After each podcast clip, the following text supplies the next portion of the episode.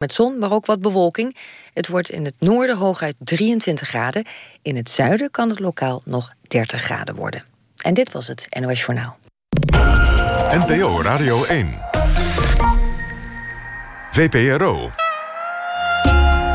Nooit meer slapen.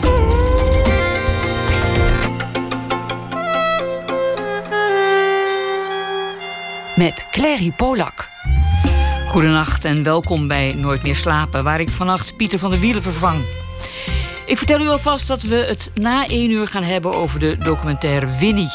Die werd gemaakt over Winnie Mandela. Terwijl haar man Nelson uiteindelijk tot een icoon van geweldloosheid uitgroeide, stortte Winnie zich in een leven vol strijd en geweld. Verder komt acrobaat en voormalig topturner Tarek Ramo op bezoek.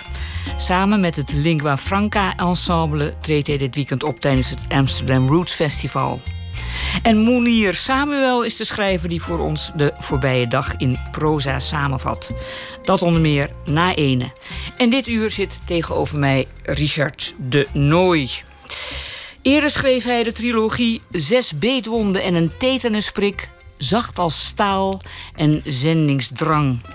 Begin deze maand verscheen zijn vierde boek, van Kleine Helden. Een verzameling verhalen die ieder vanuit het oogpunt van een ander personage worden verteld. Maar thematisch nauw met elkaar verbonden zijn, omdat ze allemaal op de een of andere manier een daad van barmhartigheid belichten. Bovendien zijn ze verbonden door één hoofdpersoon die steeds opduikt in en om de verhalen van de verschillende personages. De reiziger Per en zijn hond Bodolf. Via Noorwegen, Zweden, Denemarken, Duitsland, Tsjechië, Italië, Slovenië, Kroatië, Servië, Bulgarije, Turkije, Syrië en Libanon. Het is echt een, een Europese reis. Komen ze uiteindelijk in Israël terecht. En naarmate we verder afzakken naar het oosten, krijgt Per steeds meer de karaktertrekken van een verlosser. Het is een fascinerend boek dat eerlijk gezegd ook nogal nieuwsgierig maakt naar de achtergrond van de schrijver. Dus ben ik heel blij dat je er bent, Richard. Uh, welkom. Uh, ja, in je eerste drie boeken spelen geweld en hufterigheid een grote rol, mag ik wel zeggen. Absoluut. Ja. In dit vierde boek is het thema barmhartigheid. En dat is wel een heel opvallende draai eigenlijk. Um, ja, dat klopt. Ik, ik ben twintig jaar geleden met die trilogie begonnen. Of nou, misschien wel langer zelfs. En ja, ik ben er zo lang mee bezig geweest dat uh, uiteindelijk um, ja, kwam ik een heel cynisch eind. Een oorlogscorrespondent die vastzit in een soort Pieterbaancentrum... en die de meest vreselijke traumatische daden en, en uh, dingen heeft meegemaakt in zijn loopbaan. En vervolgens ook nog in een plek terechtkomt... of op een plek terechtkomt waar, waar ook nog uh, ja, toch wel bedenkelijke figuren zitten. Mannen die daar zitten omdat ze zware stoornissen hebben... die onderzocht worden. Dus... Um, als je zo lang met uh, zo'n verhaal bezig bent geweest... want het derde boek was eigenlijk al in de maak toen, een eerste in de, toen ik met de eerste begon, zal ik maar zeggen... dan um, op een gegeven moment ben je er wel... Uh, je zit vast aan dat verhaal, uh, wat je wilde schrijven. Ja. Maar inmiddels was ik mijn blik op de wereld en mijn idee daarover was toch wel uh, voor een groot deel veranderd. Dus ik ben eigenlijk um, heel lang bezig geweest met die eerste drie boeken. Die eigenlijk in een zekere zin een, eh, een boek in drie delen is. Dus, het is een, um, dus dat hele karwei van is zo lang bezig geweest... dat ik in de loop der tijd zelf veranderd, veranderd ben. En mijn blik op Ja. de wereld, of althans mijn blik op de wereld is verruimd. En ik vond het ook interessanter om dat te gaan verkennen. En Je noemt, je noemt het je blik werd verruimd. Je Ja. is verruimd in die tijd. Dus, Ja. dus eh, eh, wees, eens, wees eens wat specifieker. Dus van eh, dat de wereld één grote ellende en, en eh, bestaat uit geweld en. en Ja, ja, ik denk dat, je, dat, dat het ook. ehm, eh, het is. Omdat je eigenlijk gewoon wil verklaren waarom bepaalde eh, negatieve daden gebeuren, wat, wat daarachter zit. Eh, ik heb ook psychologie gestudeerd, dus je bent geïntegreerd in, in de drijfveren van mensen. En heel vaak zijn, we hebben gigantisch veel genres die over eh, het eigenlijk een verkenning zijn van, van al die negatieve dingen. Ehm, als je horror hebt, detectives, crimies, thrillers. het gaat eigenlijk bijna dingen. altijd over negatieve Het is dingen. precies, dat is Ja. altijd over het slechtst in de mens. En, en, en, ehm, en dat, is, dat zijn heel veel genres. Maar terwijl die andere kant, um, die blijft voor een groot deel onderbelicht. Je hebt wel boeken over heldhaftigheid, maar die spelen zich vaak in oorlogssituaties af. Dus dat is ook weer negatief.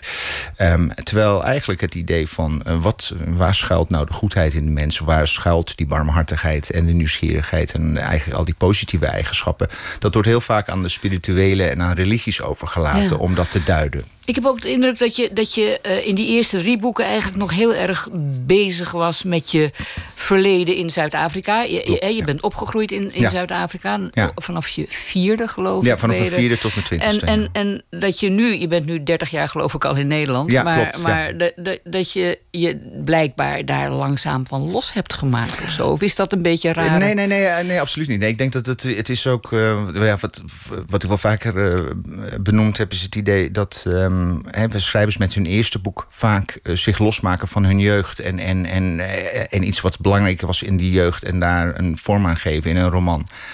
Um, en omdat ik redelijk laat begon, pas mijn eerste boek kwam net voor mijn veertigste uit, had ik al veel meer leven achter de rug. En had ik voor mijn gevoel veel meer zaken die ik af moest ronden. Uh, en bovendien was mijn komst naar, um, ja, mijn komst naar Nederland was ook een, een stap die, uh, die mij ook weer aan het denken zet over, uh, over Zuid-Afrika en over mijn rol in mijn nieuwe leven. Het Nederlands leren, de, het idee als buitenstaander in een vreemd land zijn. Want jij, jij sprak Engels in Zuid-Afrika. Ja, Engels is mijn eerste taal, eerste taal nog steeds. Dus Terwijl dus jouw ouders Nederlands zijn, of niet? Dat klopt, ja. Ze, ze spraken meestal Nederlands met mij als, als ze boos waren. En, uh, dus dat was eigenlijk gewoon... Ik, ik, ja, ik heb wel Nederlands geleerd. En ik heb natuurlijk uh, Afrikaans op school gesproken. Dus dat heb ik daar geleerd. Dus je woordenschat wordt wel groter. Maar in termen van het schrijven van het Nederlands... Ja, heb ik toch eigenlijk wel heel wat moeten, moeten leren in de loop der, uh, in de loop der jaren. Ja. En um, ja, ik heb, ook, ik, ik heb er ook wel heel erg hard aan gewerkt... om ook om van mijn accent af te komen. Um, Is gelukt? Ja, zo te dankjewel. Dank ja. nee, maar de reden daarvoor was, uh, was misschien eigenlijk uh, nog vreemd. Ik kwam in de tachtige jaren midden in de apartheidsperiode. en in, eigenlijk in die tijd, um, iedereen die, uh, zodra ze hoorden hey, dat ik een Engels accent had, zei: waar kom je eigenlijk vandaan? Nou, Zuid-Afrika. En voor ik wist, lag mijn hele politieke hebben en houden lag op tafel. En op een gegeven moment heb je het gevoel dat je een beetje een soort politieke rariteit bent. Of een, en dat, dat mensen. Dat je Want je moest je steeds verantwoorden waarom, je, waarom jouw ouders naar Zuid-Afrika waren. Ja, niet alleen maar dat. Wat ik trouwens maar, wel heel graag wil weten. ja, dat is maar die verantwoording afleggen voor die dingen. Dat is eigenlijk iets wat gewoon dat, dat ik echt bij mezelf dacht. Ja, ik moet er echt aan, hard aan werken om te zorgen dat mijn Nederlands zo goed wordt. En ook omdat je, ik, ik denk dat. Um, taal is zo'n belangrijk onderdeel van de identiteit. Ja. Dus ik ben, um, ik, ik had in toen ik uit Zuid-Afrika wegging, was ik uh, he, dat je, dat je uh, een bepaalde soort grappen kan maken, dat je ad rem bent, dat je, en dat is, dat is essentieel voor je sociale omgang met mensen. En dat wou ik ook in Nederland bereiken, dat niveau van dat je jezelf eigenlijk volledig kan, kan uiten. Dat je jezelf volledig kan zijn. Maar zelfs dat is niet. En nog steeds niet. Ik merk gewoon dat die, die, twee per, die, die twee bijna persoonlijkheden die in mij leven, die Engelse en die Nederlandse, dat daar nog steeds wel een, een onderscheid tussen is. Ja, waarin verschillen ze van elkaar? De Engelse um, en de Nederlandse? Ja, de, de Engelse is, is, veel, um, is veel rustiger en zelfverzekerder. En de Nederlandse is, ik heb nog steeds het gevoel alsof ik het, het, idee van dat je mensen moet overtuigen. En overtuigen van, uh, van dat, je, dat je wel de vaardigheden hebt, of de snelheid hebt, of de rapheid van tong hebt, die, die je misschien in het Engels meer als vanzelfsprekend ervaren. Dus de, de Nederlandse uh, Richard uh, heeft een soort minderwaardigheidscomplex. Dat zou je kunnen. Je zou het eigenlijk zo wel kunnen, kunnen zeggen. Dat het, het is wel iets wat. Het is wel iets wat, wat ik bijvoorbeeld uh, nog steeds zie. Als je bijvoorbeeld mensen meemaakt die net Nederlands aan het leren zijn. Dat je, um, dat je niet helemaal kan plaatsen of die persoon. Wat, wat bijvoorbeeld de intelligentie van zo'n persoon is. Of wat de functie van zo'n persoon is. Hè, wat, voor werk ze doen. Um, die, ik merk bij mezelf ook. Is dat je, je, je, je toch een, een, ja, ik zou niet zeggen een vooroordeel, maar je, je, hebt een, je hebt al heel snel als iemand een taal, taal niet machtig is, dat, dat dat komt door, niet doordat die persoon nieuw is in het land en bijvoorbeeld pas twee jaar Nederlands spreekt, maar dat heb je eerder dat je denkt van, oh dat komt omdat hij gewoon niet hard genoeg met die taal bezig is of wat dan ook. Snap je? Het is een beetje, het is altijd een soort Ja, je wordt vreemde... doorlopend langs een meetlat gelegd. Nou ja, dat maar is, is wel... Dat typisch, is, wel... Nee, is dat ook typisch uh, een, een, eigenschap van Nederlanders? Ik, de, ik denk dat het, het, is een het is een eigenschap vind ik, van de Nederlandse taal. Dat vind ik fascinerend. Want het is, uh, Engels is natuurlijk... Um, wordt, is, wordt door veel meer verschillende mensen op verschillende manieren. Als je bijvoorbeeld een spellingchecker in het Engels nagaat... dan heb je, heb je twaalf verschillende spellingcheckers. Heb je. Dus dat, je hebt Zuid-Afrikaans, Australisch, Engels... Uh, of Brits, Amerika, kan, zelfs Canada. volgens mij ook, hoe heet het? Um, nou kom... Um, nou ja, goed, in ieder geval ook, nee, nee, Nigeria, precies, maar ook in Nigeria of ja. dat soort oh, landen die, die dus mensen zijn gewend dat mensen met heel veel verschillende accenten die, dat, die taal spreken. En de taal op een verschillende andere manier. En dat wordt eerder gevierd of grappig gevonden. Of interessant gevonden. Dan dat er gedacht wordt in termen van. Nou, kom nou eens op, burger nou eens in, spreek die taal nou eens gewoon en is, goed. Is, dat is niet, vraag ik nu aan de man die psychologie heeft gestudeerd... Mm -hmm. dat is niet iets wat jij je verbeeldt. Want, want um, uh, ja, bedoel je dat, dat, ze dat accepteren? Dat, ze, nou ja, dat ze, dat ze je daar dus op afrekenen. Oh dat nee, dat is gewoon absoluut. Nou, nee, nee, nee. Dat is, dat, ik ben geheel bereid om toe te geven dat dat gewoon in mij, in mij zit. Dat is gewoon een, puur een behoefte om, om jezelf op, op de juiste manier te kunnen uiten. En, en daar, ja, zon, dat zonder twijfel ja. te kunnen doen. En dat vloeiend te kunnen Ik ben, ik ben, heel, ik ben helemaal gefascineerd door die twee identiteiten die blijkbaar uh, mm -hmm. in je zitten. Want uh, wat ik ervan meen te weten is dat je ook die eerste drie boeken in het Engels hebt geschreven. Eerst? Nee, niet helemaal. Oh. De eerste heb ik uh, eerst in het Engels en die is toen vertaald. En toen heb ik hem eigenlijk... Uh, dat, die vertaling begon ik te redigeren. En op een gegeven moment zei de uitgeverij stop. En toen ik begon aan mijn tweede boek... toen zei dus vanuit de uitgeverij... volgens mij kan je het gewoon in Nederlands schrijven. Oh, okay. En ik ben vertaler, dus ik vertaal altijd van Nederlands naar Engels toe. En ik vind het heel moeilijk om van Engels naar Nederlands toe te vertalen. Um, maar um, ja, dus. Maar ik merkte dat gewoon schrijven in het Nederlands, dat gaat me best goed af. Omdat ja, ja. je dan, je kiest je eigen idioom, je kiest je eigen vorm. Um, je, je benadert dat op, je hele, op een eigen manier. Dus je, je giet dat gewoon in je eigen woorden. Je bent niet, zoals bij het vertalen, dat je in het keurslijf van een andere schrijver wordt gedwongen. die een bepaalde bloemrijke taal gebruikt of wat dan ook. Dus dat, uh, en in mijn vertaalwerk, ik doe corporate vertalingen. En, um, wat doe en je? Corporate, corporate vertaling van bedrijven wat, en zo. Oh, ja. dus, dus eigenlijk is, is um, daarin um, mijn, zeg maar, mijn USP daarin is dat ik gewoon een je goede Engelse... USP, mijn je USP. Weet, mag ik even vragen? wat is je USP? Mijn unique selling point okay. is in wezen dat als ik een vertaling aflever, dat het, een, dat het gewoon een goede Engelse tekst is. Dus dat het niet ja. een vertaalde tekst is. Want dat blijft altijd een heel erg, dat zullen vertalers beamen. Het blijft heel moeilijk de grens te bewandelen tussen op het moment dat je het dan weer giet in die andere taal. Kies je voor leesbaarheid en duidelijkheid? Of, eh, um, of kies je om zo dicht mogelijk bij de bron te blijven? Ja. En bij literair vertalen is dat veel meer dat je probeert om zo dicht mogelijk bij die bron te blijven. Tuurlijk. Ja. En bij, bij, ja, bij, bij corporate dingen is het veel vaker dat voor bedrijven dat, je, dat ze eigenlijk gewoon een goede Engelse tekst willen. Precies. Dus dat... ja. even, nog even naar die, die, nog steeds even naar die identiteiten. Want ja. we, we dwalen zo makkelijk af. Nee, maar, maar je zei, um, die eerste drie boeken uh, ik, ik, zit daar zo op te hameren omdat het zo'n groot verschil is. Mm -hmm, ja. Dat was een afrekening met je jeugd in Zuid-Afrika. Waarmee precies wilde je afrekenen? Um, nou, het is niet zozeer een afrekening. Het is meer van dat je dat het, het, het voor, voor veel schrijvers is dat, dat je dat een periode wil afronden. En er zijn een aantal vragen uit die periode die, uh, denk ik, althans die ik, ik aan mezelf stelde. En dat waren een soort wat als vragen. Wat voor, en, ja, en dus in het eerste boek, uh, hè, dat, de jongere broer die is een pechvogel. En dat was mijn eigen broer, was dat ook. En, um, en bij hem is zijn alle ongelukken uiteindelijk goed afgelopen. Hij maar is wat gewoon is, helemaal goed Wat terecht is de wat als vraag hier? De wat als vraag is wat als een van die ongelukken echt falikant mis was gegaan. Dat er een dode was gevallen, dat het consequenties had gehad. En dat wordt in het boek eigenlijk... En die ongelukken hadden met geweld te maken? Die ongelukken hadden met, met geweld ja. en dood... of eigenlijk gewoon met botte pech te maken. Ja. Gewoon met, met jongens die aan het spelen zijn en, en, en, en een dood, dood veroorzaken. En uh, vervolgens die, die dood proberen te, de weg, te, uh, weg te moffelen, uh, te begraven zelfs... En uh, vervolgens wordt iemand anders krijgt de schuld daarvan. Ja. Van het, van het, uh, er komt een kindje om. En iemand anders in Zuid-Afrika krijgt de schuld daarvan. En dat wordt uh, eigenlijk onderzocht. En ook het schuldgevoel van die broers die hè, vervolgens naar Nederland toe komen en in Amsterdam zijn samen.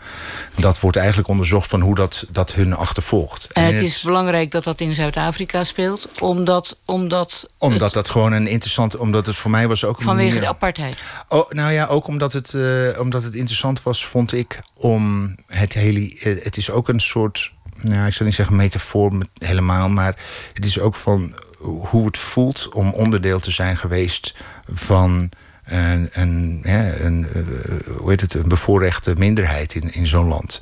En, en hoe dat is en wat voor, wat voor rol. Wat, um, hoe makkelijk het is om schuld af te schuiven. Hoe makkelijk het is om je eigen schuld af te kopen of om je daarvan te onttrekken. Want dat is, dat, dat, dat is gebeurd? Eh, voor mij, dat is niet voor, voor mij gebeurd, maar het is wel voor mij de, de, de, hoe ik uh, dat systeem heb beleefd en nog steeds beleefd. Dus mensen die kunnen.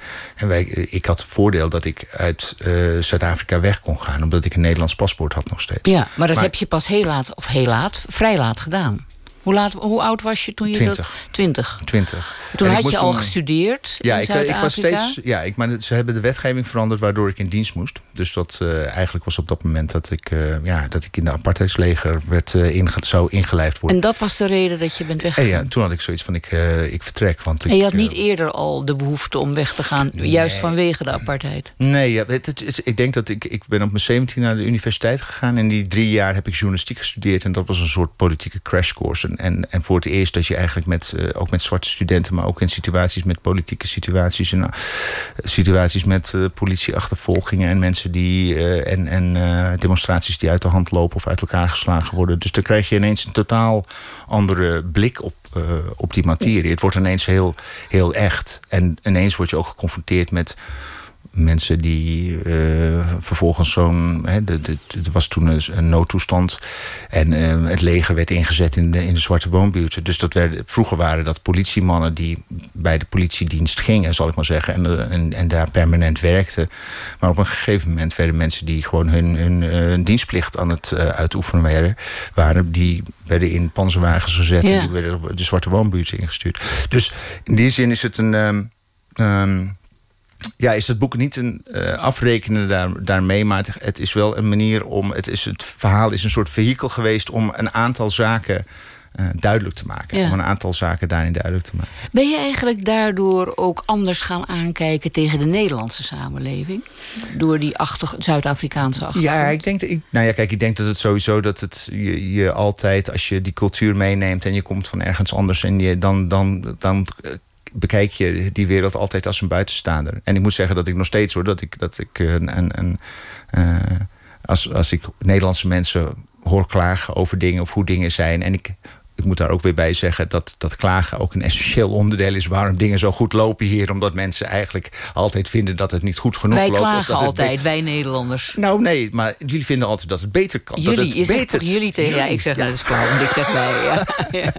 Nee, nee, maar mensen vinden dat, dat, dat, het, dat het beter kan. Terwijl ik eigenlijk gewoon een, een gigantische soort, nog steeds, dat ik om me heen kijk en denk wow, moet je kijken. Dit Wat is gaat het hier goed? Ja, niet alleen dat, maar, maar dat hebben jullie allemaal gewoon van de zee gewonnen. En, en laatst reken over de afsluitdijk. En dan ben ik gewoon nog steeds dat ik echt zoiets. Dit hebben ze gewoon gedaan. Ze hebben gewoon een zee afgesloten. En, het, en, en om, om een weg te bouwen en, het af, en om, om een, een meer te van. Ja, dit is echt gewoon. En dat is, ik denk dat veel Nederlanders hebben zoiets, ja, dat is de afsluitdijk. Ja, maar, logisch. Maar het is gewoon een, een wonderlijk dat ding. Doen, dat doen wij Nederlanders nou eenmaal. Ja, Droogleggingen ja, ja. En, en, en dijken bouwen. Precies, en, dan, en, en, en inderdaad dan gewoon... En, en dat gaat allemaal ook hoe de, hoe de maatschappij is ingericht. Dat, dat, hè, die hele, dat hele plat wat er is. En, en, en, dus dat heb jij nog steeds, na 30 jaar hier te wonen... Hm. heb je nog steeds dat, jij, dat, dat je met verbazing naar ons, zeg ik Ja. nu toch maar even kijkt. Ja, nou ja, ja precies. En maar ik ook dat ik echt met een dat ik ja, dat ik me bevoorrecht voel om hier te wonen. Bevoorrecht vo- voel om in, eh, in Amsterdam te wonen.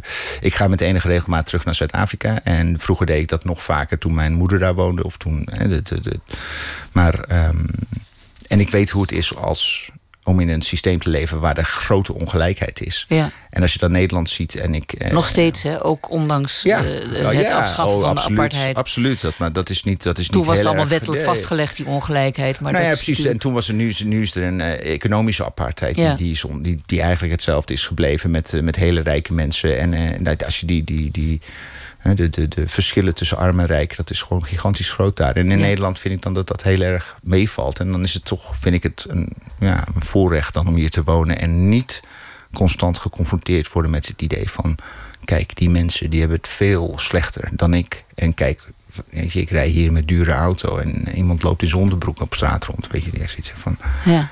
Dat, dat, eh, dat zijn dingen waar, je heel, waar ik nog steeds heel oncomfortabel van word. Wanneer besloot je eigenlijk om schrijver te worden? Want je zei, je hebt dus in Zuid-Afrika gestudeerd. Wat had je ook alweer gestudeerd in. Zuid-Afrika? Journalistiek. Ja. Je wilde oorlogsverslaggever worden, hè? Ja, Ja. ja, ja. En, en nou goed, daar gaat je, je laatste boek ook over. Ja, de voor- Maar, ja, voor- ja, je, ja. je, Ja, voor, je voorlaatste boek, ja, ja. Ja. Ja, De laatste van de trilogie. Ja. En hier heb je psychologie gestudeerd. Ja. Wanneer wilde je, eh, bed- bedacht je dat je schrijver wilde worden? Ehm, eigenlijk al, ik denk dat voordat ik naar journalistiek ging studeren, dat was eigenlijk een noodgreep van, eh, van mijn moeder, denk ik vooral. Die, ehm, het was du- heel duidelijk dat ik met, met tekenen en schrijven, dat ik dat soort dingen heel erg leuk vond. Maar zij hadden zoiets, ja, als je iets gaat studeren, dan moet je wel iets doen waar je een baan mee kan vinden. En dan moet je maar journalist worden, nou. Ja, nou ja, precies. Er zijn heel veel Nou mensen ja, hier in toen- Nederland die zeggen Nee, dat dat ook- ik- Dat je dat ook niet moet doen. Maar goed. Nee, nee, maar goed. Maar toen was eh, in Zuid-Afrika was journalistiek ook. We, we hadden altijd eh, de Rand Daily Mail. Dat was een beetje de meest linkse krant, eh, Engelse krant toen in Johannesburg. En die las ik ook altijd. En mijn moeder vertelde dat ik altijd mijn, voor, mijn voorarmen waren altijd zaten onder het inkt, omdat ik die krant helemaal aan het spellen was. Dus ik, ik had wel dat heel erg met, toen lezen. en was die wel, afgevende druk in. Druk ja, in. ja, precies. En ik, Ja. ja, en ik was inderdaad ook. Toen de krant ik, de krant eh, nog was. ja, ja, precies. Dus dat was. En, en ik, dus, dus het zat er wel, dat zat er wel in om dat te gaan, eh, dat te gaan doen. Ehm, en toen ik wegging, en ik had twee hoofdvakken, want het was een bachelor, dus was het dus mijn ho- andere hoofdvak was psychologie. Dus toen ik in Nederland kwam, kon ik vrijstelling krijgen voor een aantal vakken, omdat ik psychologie in Zuid-Afrika had gestudeerd. En toen had ik zoiets van: oké, ik ga psychologie doen, maar ook om mijn Nederlands te verbeteren. Ja. Want het vreemde was, ik werd of vreemde, ik kwam in Nederland en toen werd ik hier meteen opgeroepen voor militaire dienst. Want ik, was, ik ben uit 65 en dat was het laatste jaar ehm, waar je nog voor, voor opgeroepen moest Dienstplicht worden. had, ja. Dienstplicht had. Ja. En, en nou, eh, werd aan me gevraagd, hm, hoezo ben je 21? Waar- Dat je nu voor het eerst komt melden hier. En toen legde ik het uit en toen zei hij van... Oh, dat je, het, je hoeft, Dus je hebt vrijstelling Ik heb gekregen vrijstelling toen. gekregen. Ja. Ik heb buiten, hoe heet Ja. het, eh, bijzondere dienstplicht. Maar goed, de, de vraag was eigenlijk... je, hebt altijd al, je, je hebt altijd schrijven. Ik vroeg wanneer... eh, ja, nee, ik had het, dat zat er wel Eh, al vroeg in. Maar en ik- waarom dan zo laat? Ehm, Want je zei net, je was bijna 40 toen. Ja. Ehm, het had ook te maken, denk ik, met. ehm, het had ook te maken met de eh, bevrijding van Zuid-Afrika. Dus de, eerste democratische verkiezingen. Ik vond dat het boek ehm, eigenlijk. eh, ehm, de manier waarop het dingen aansneed. Ehm, de focus op, eh, op zeg maar die twee blanke jongens die zo'n daad verrichten. Je, je, Vond dat ik- is vond je, ik te hoeveelste heftig. boek hebben we het nu over? Dat is het eerste, Het sorry. eerste ja, boek, ja, ja, met die, met die, met die- dus, met die- dus, en- de- en- en dat- eh, zes beetwonden en, en- een tetanusprik. Ja. Die. En dat verhaal over die twee broers, dat vond ik eigenlijk ehm, omdat ehm, ik die hele situa situatie in Zuid-Afrika vond dat, ehm, dat daar eerst dingen in moesten veranderen, zal ik maar zeggen. Dat het bijna, voor mijn gevoel, dat het land nog niet klaar was voor het boek. Of dat ik dat nergens kwijt zou kunnen. Omdat het zo ver afstond van. Heel veel van de literatuur ging over ehm, de strijd die geleverd werd. Over, eh, over de problemen die er op die manier in zaten. En ik vond het boek een, eh, op een manier ehm, spelen met de omstandigheden. Op een redelijk cynische manier.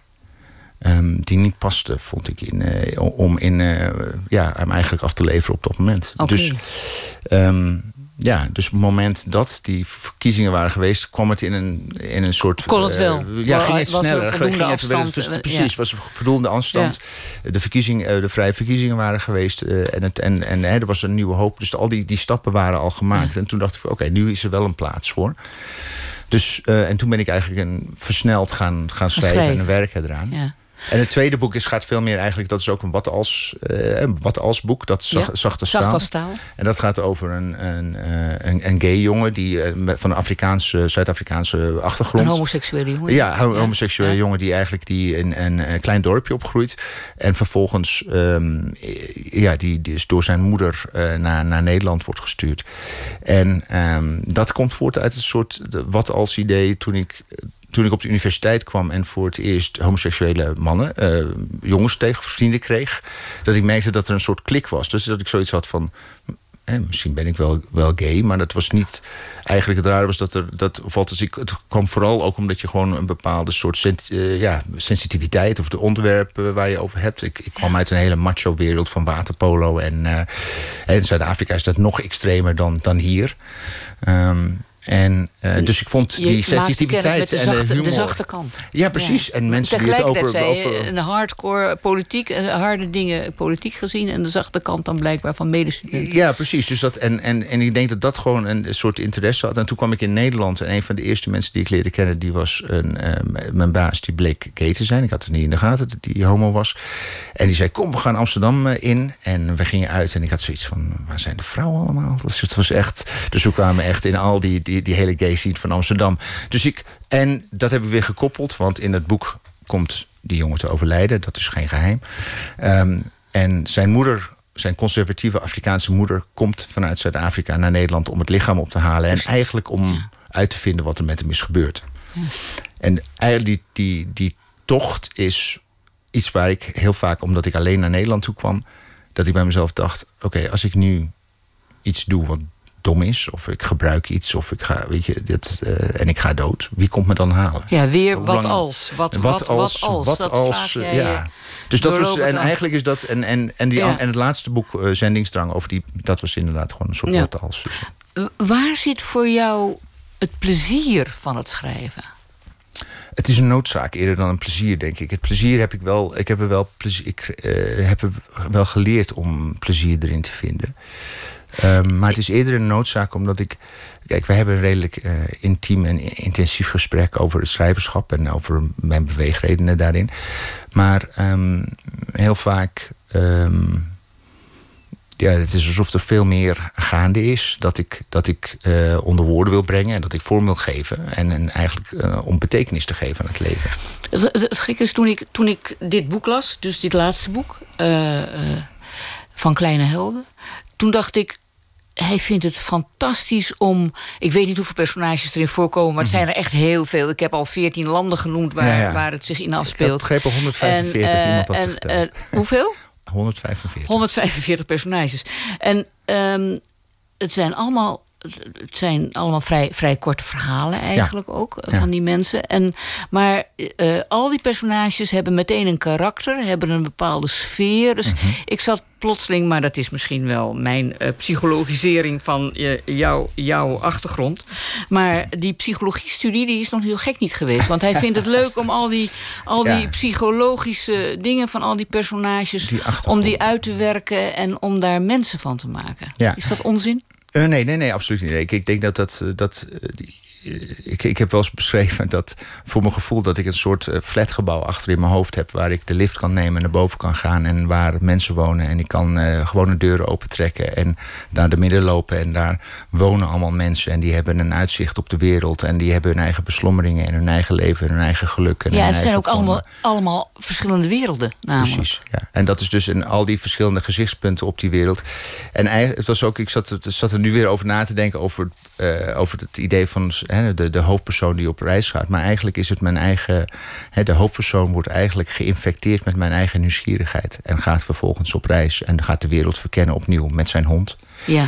En eigenlijk is het. eh, ik, zat het ik was het net eigenlijk aan, eh, aan eh, de beveiliger Jeffrey aan het uitleggen waar, waar De beveiliger hier, hier in de studio. Die hier Ja, in de die studio, die, ook. die heel erg Ja. nieuwsgierig, die heel, die, die nieuwsgierig was. En, en die nieuwsgierigheid is wel de kern van, ook van, het, van het boek. Ik denk Ja. ik ook de kern van barmhartigheid. Want dan sta je open voor contact. Je wil dingen weten. Je wil iets weten over de ander.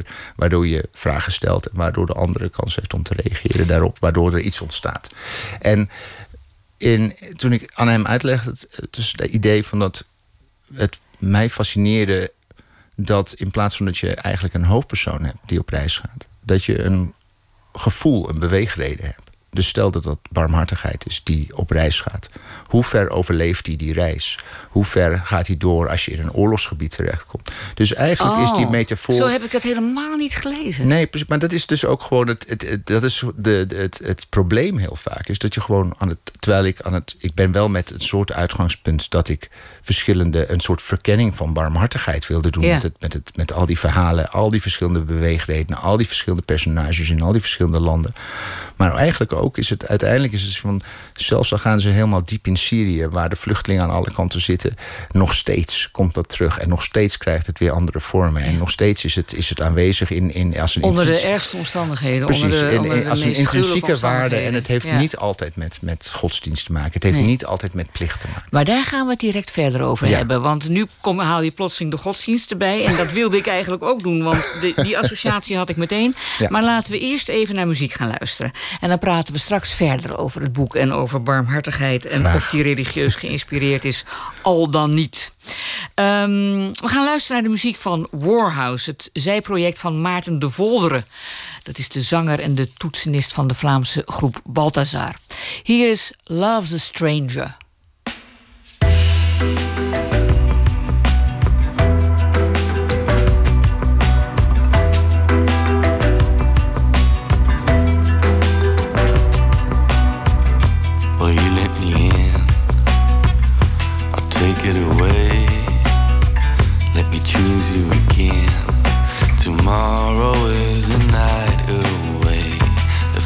Looking down on all that we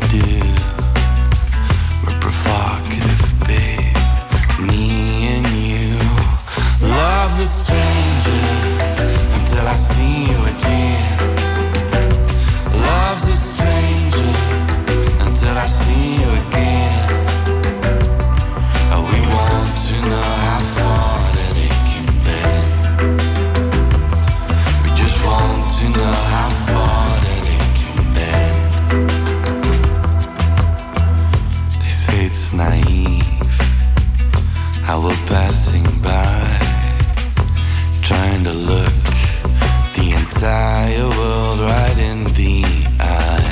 If angels decide what they let us be, cause we're provocative, babe, you and me. Love's a stranger until I see you again.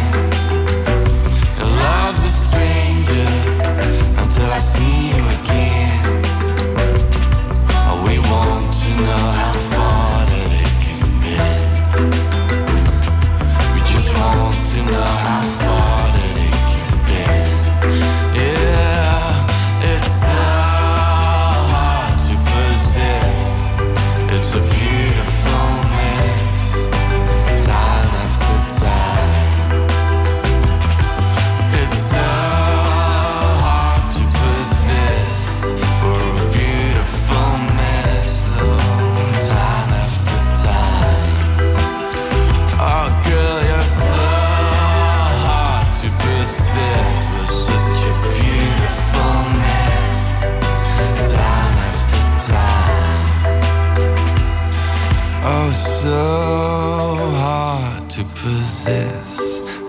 beautiful mess.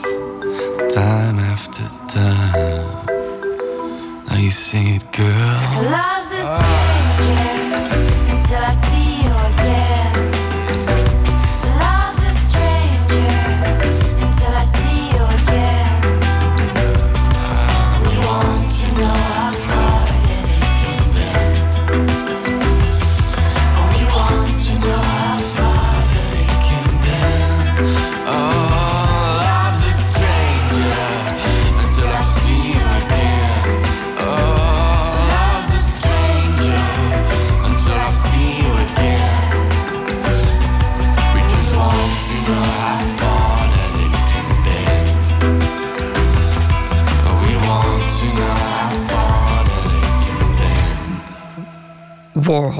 Warhouse was dat met Love's a Stranger.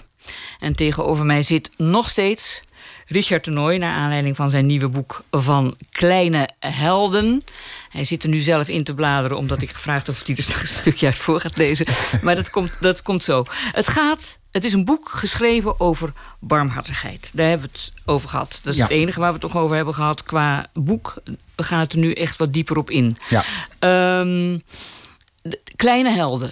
Mhm. Het heet niet voor niets zo. Het zijn allemaal niet wereldverbeteraars, de hoofdpersonages. Het zijn Nee. allemaal, of de personages moet ik zeggen, 145 zijn. Ja, Hè? ja. Eh, maar mensen die heel dicht bij zichzelf blijven. Ja, dat, is, dat klopt. Het is ook het idee is om te, de- bijna te laten zien de, de, de, de, de diversiteit van de beweegredenen van mensen. De drijfveren die ze hebben om, om anderen te helpen. En dat kan uiteenlopen van nou, eh, liefde, gekte, eh, eh, seksueel verlangens. eh, eh, soms zelfs puur nieuwsgierigheid. eh, en, het zijn, eh, dus Onnadenkendheid misschien. Onnadenkendheid Ja. soms ook. Ehm, en eh, ja, dus veel, al die drijfveren heb ik. ehm, p- probeerde ik in, in, eh, in een verhaalvorm te, eh, verhalen te gieten. En eigenlijk als een soort verkenning van het, van het begrip. Om te laten zien van hoe dat, hoe dat in elkaar steekt. En het is begonnen met. De, er staat een citaat aan het begin van het boek. En ehm, dat is van Stephen Fry. En eh, dat is als volgt. All the big words, virtue, justice, truth, are dwarfed by the greatness of kindness. Dus alle grote woorden, deugd, gerechtigheid, waarheid, staan in de schaduw van barmhartigheid. En, en ja, dat is grappig. Jij hebt dus als vertaler het woord kindness vertaald met barmhartigheid. dat is, het in, dat is nog, wat nog interessanter is, is dat, kind, dat, er, dat ik heel veel woorden zijn in het Nederlands. Goede tierendheid, medemenselijkheid, eh, goedheid, aardigheid. eh, nou ja, is, je kan een hele riedel van, van die dingen. Maar heel veel van die woorden die zijn verbonden aan religieuze achtergronden. Dus die dingen zijn Maar barmhartigheid ook zeker hoor. Absoluut. Ja. Dus dat is een plicht die je hebt vanuit een religieuze overtuiging. Terwijl kindness is een intrinsieke eigenschap. Het is bijna, hè, het woord kind is one of a kind. Dus dat je eigenlijk, hè, het is eigenlijk ook een beetje een soort, ja, het is een herkenningspunt. Een idee Nou ja, van een vriendel- medemens. medemens- vriendelijkheid zou... zou Vriend- maar dat- het dat vriendelijkheid, ja, en het is, of, of eh, zelfs eh, nou ja, gastvrijheid. En eigenlijk de werktitel van, van deze roman was Vreemdenliefde. Vreemdelingenliefde. Vreemden, Vreemdenliefde. En eigenlijk als het bijna een tegenhander In plaats van van naaste liefde. Ja, nou ja, bijna. Ja, dus dat is dus dat je. Ook dat is weer een, een, een, een religieuze connotatie natuurlijk. Naast een liefde, inderdaad. En, en, nou ja, en vreemde liefde is van, en van- vooral als tegenhanger van vreemdelingenhaat, zal ik maar zeggen. Wat, wat, eh, wat nu toch wel veel vaker eh, Ja. aan het woord is en, en in het nieuws is. Dus ik, ik vond het intrigerend om daar een soort. eh, ja, dat klinkt een beetje zwaar, maar een, een tegengeluid is, is overdreven. Ik, ik, ben- ik was gewoon gefascineerd door, het hele idee, eh, door dat idee van barmhartigheid. En door die, die woorden van Stephen Fry. Het idee van dat dat eigenlijk een hele hoop andere zaken overstijgt. Ja, Dingen nee, dat, dat, dat, begrijp ik. Alleen eh, wat mij verbaast is dat je dan inderdaad het woord kindness, dat, dat volgens mij geen enkele religieuze connotatie heeft, Nee. eh, vertaalt, jij als vertaler, eh, door een, een, een woord, barmhartigheid, dat wel degelijk een religieuze lading heeft. Ja. En, en ehm, ik, ik zit er zo op te hameren, omdat we van tevoren even spraken en jij steeds maar roept dat je helemaal geen enkele religieuze eh, bedoeling hebt met het boek, maar het, het, het, het, werkelijk het, het ritselt van de religieuze verwijzingen. Ja, dat is wel waar. Dat is, ik, maar wat, eh, even nog een em- interessant over die, die, die, eh, die eh, ehm, de term barmhartigheid keuze als keuze van een Nederlandse vorm van kindness, Kindness, die er eigenlijk niet is. Je kan aardigheid of goedheid kan je een beetje. Maar goed, Ja. het is maar wat ik interessant vond is iemand vertelde dat ehm, eh, de, het Hebreeuwse wo- woord voor barmhartigheid is afgeleid van het woord ehm, voor baarmoeders. En dus dat het eigenlijk. eh, Baarmoeders zijn baarmoeders, twee moeder- ja, oh ja, dat het dat is eigenlijk meervoud. gewoon het is meervoud van. Eh, en dat blijkbaar betekent dat eh, het leven schenkend of het leven gevend. Als een zin van dat je. Hè, als levensreddend zelf, maar in ieder geval het idee. Dus dat vond ik wel weer een interessante, eh, een totaal andere invalshoek van Ja. dat hele begrip van eh, barmhartigheid. Dat, ehm, ja, dat, dat idee van dat het, het levens kan redden, of dat je een, een, een totaal andere wending aan, aan, aan, Ja. aan de leven van een, van een vreemde kan geven. Ja. Eh, het is, je noemt het een roman. Ja. Ehm, maar het zijn eigenlijk in mijn ogen veel meer eh, losse verhalen. Wat maakt het een roman? Ja, ik denk dat. eh, Je moet er een naam aan geven. Dat is dus een beetje het moeilijke. Is ik, ik, heb ook, ik ben ook. ehm, Kijk, het grappige is dat ik, ik heb deze discussie wel vaker gehad, ook omdat. eh, Probeer niet Vic als van discussie, is gewoon- Nee, nee, nee, nee, maar het was met eh Vic, van, Vic van der Rijt, die zei ooit tegen mij, die zei, mijn uit, uitgever bij Nijg van dit, maar die zei, wanneer ga je nou zo'n lineaire roman schrijven? En ik had eens zo'n lineaire. Wat is een- wat, wat- ja, ik, moest echt, ik moest lineaire. even googelen. Ja. En om wat het dan specifiek was. Maar het is, kijk, als je naar de Nederlandse romantraditie tra- traditie kijkt, en in heel veel opzichten, nou, we hebben het over de grote drie en, en, eh, dat, en ook en mensen die daarna kwamen natuurlijk ook. Het, is, het, heeft, het heeft een bepaalde vorm en het heeft vaak, het, heeft, het is een, eh, de, de, de, waarin vooral stijl. En de manier waarop verhalen worden verteld eh, zijn belangrijke. En, en de, de ontwikkeling van de personage in het verhaal is eh, veel essentiëler dan het verhaal op zich. En dat Ja. je daar iets, eigenlijk iets mee ehm, wil vertellen of wil uitdiepen. Dus de verhalen die ik wil vertellen en de manier waarop ik ze vertel, die zitten niet heel erg vast in, zijn niet zo verankerd in zo'n traditie. Ik heb dat eigenlijk heel erg dat ik. ik eh, ik heb, ja, ik be- ben eh, de, de soort boeken waar ik van, van hou, ehm, die, die zijn. eh, ja, die, die, hebben, die, die hebben ook helemaal niet zo, zoveel met romans al te, te maken. Dus Nee. die eerste drie romans die waren eigenlijk een soort dossierformat. Dus het hing tussen het journalistieke. eh, en ik moest daarin heel erg goed nabootsen. Bijvoorbeeld politieverslagen, psychologische verslagen. Dus dan zit je heel erg vast dat je zo goed mogelijk moet nabootsen van hoe dat in elkaar zit. En dit is Dat- veel vrijer, wil je zeggen? dit is, dit, is veel, dit is al veel vrijer. Ja. En ja, het is een roman omdat al de verhalen met elkaar verbonden zijn. En dit is een overkoepelend thema die, die, elkaar, die, die, die dingen samentrekken. Dus de, die, die draad loopt er door- doorheen. Maar het zijn inderdaad ook wel, die verhalen zijn ook weer op zich heel erg belangrijk. Ja, ja en die, die je bij wijze van spreken los zou kunnen lezen ook. Behalve dan dat ze, nou, ze hebben allemaal een thema, barmhartigheid. Mhm. En ze hebben die, eh, die hoofdfiguur, die per. Ja. Die daar als eh, bijna letterlijk uit de lucht komt vallen Ja. eh, in het begin van het boek. Dat Ja. moeten mensen maar lezen, maar daar hoeven we Ja. het verder niet over te hebben. Nou, maar hij, komt zelf niet letterlijk uit de lucht, Nou maar dat- hij, dat- komt, dat- hij wordt wel, hij wordt wel eh, ja, op dat moment wo- wordt hij, zal ik maar zeggen, wordt de, nou, nee, het, het, eh, ik ging zeggen, wordt de Heilige Geest in. Ja, daar heb je weer. De, De heilige... Geest in. Nee, maar dat is, het- ja, het is meer, dat is, ja, eigenlijk is hij, wordt hij op dat moment, zou je ook kunnen zeggen, dat het metafoor is dat hij eh, geïnfecteerd wordt met de nieuwsgierigheid van de schrijver zelf. Ja, dat is allemaal mooi. Dat zeg je allemaal mooi. Hij wordt geïnfecteerd met de nieuwsgierigheid van de schrijver zelf. Maar ondertussen, je zegt nu zelf, de Heilige Geest daalt op hem Ja, neer. ook, Eh, hij ook. vertoont echt opvallende gelijkenissen eh, met een messiaanse figuur. Ja. Wordt door anderen ook gaandeweg het boek steeds vaker En en, steeds meer in geloven. zo Ja. gezien. Gelooft daar zelfs in. Hij, hij, hij doet ehm, wonderbaarlijke genezingen. Hij... Ja. ehm, Nou, hij ehm, doet first aid, doet hij, maar hij ja. doet de eerste hulp. door- door anderen door Precies, wonderbaarlijke maar ja, die vinden dat wonderbaarlijk, ja. ja. Ja. ja. Ehm, mensen hebben in elk geval een enorme behoefte om in hem een verlosser te zien. Absoluut. Ja. Hoe verklaar je dat?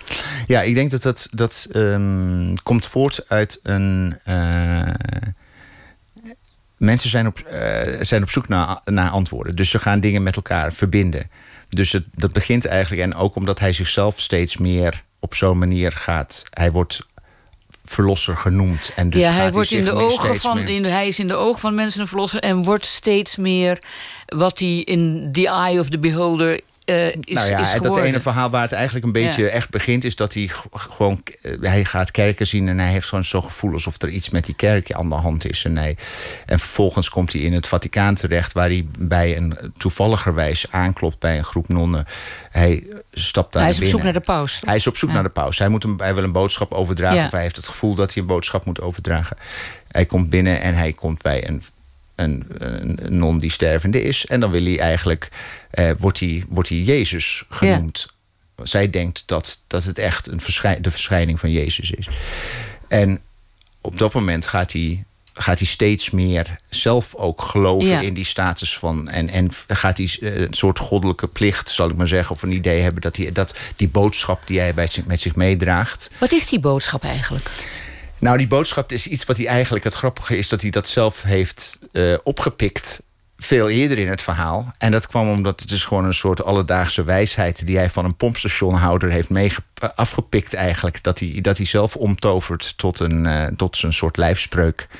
En eh, dat is, het is makkelijker om een ander gelukkig te maken. En dat blijft hij, zeg maar. Het is een beetje een tegeltjeswijsheid. Absoluut. En dat is ook precies, hij was die, die pomphouder, die heeft het van zijn oma. En Ja. die zegt dat op het moment eh, dat, dat die per binnenkomt en die wil wat kopen in zijn pompstation, zegt hij dat op een gegeven moment het is makkelijker om een ander gelukkig te maken. En dan geeft hij toe dat het van zijn oma was.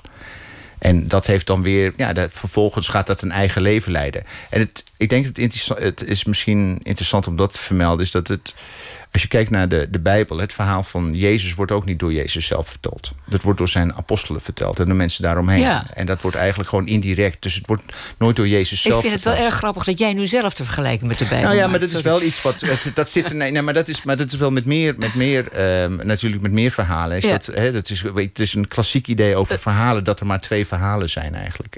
Ja. En het eerste verhaal is. iemand gaat op reis. En het tweede verhaal is. een vreemdeling komt aan in de stad.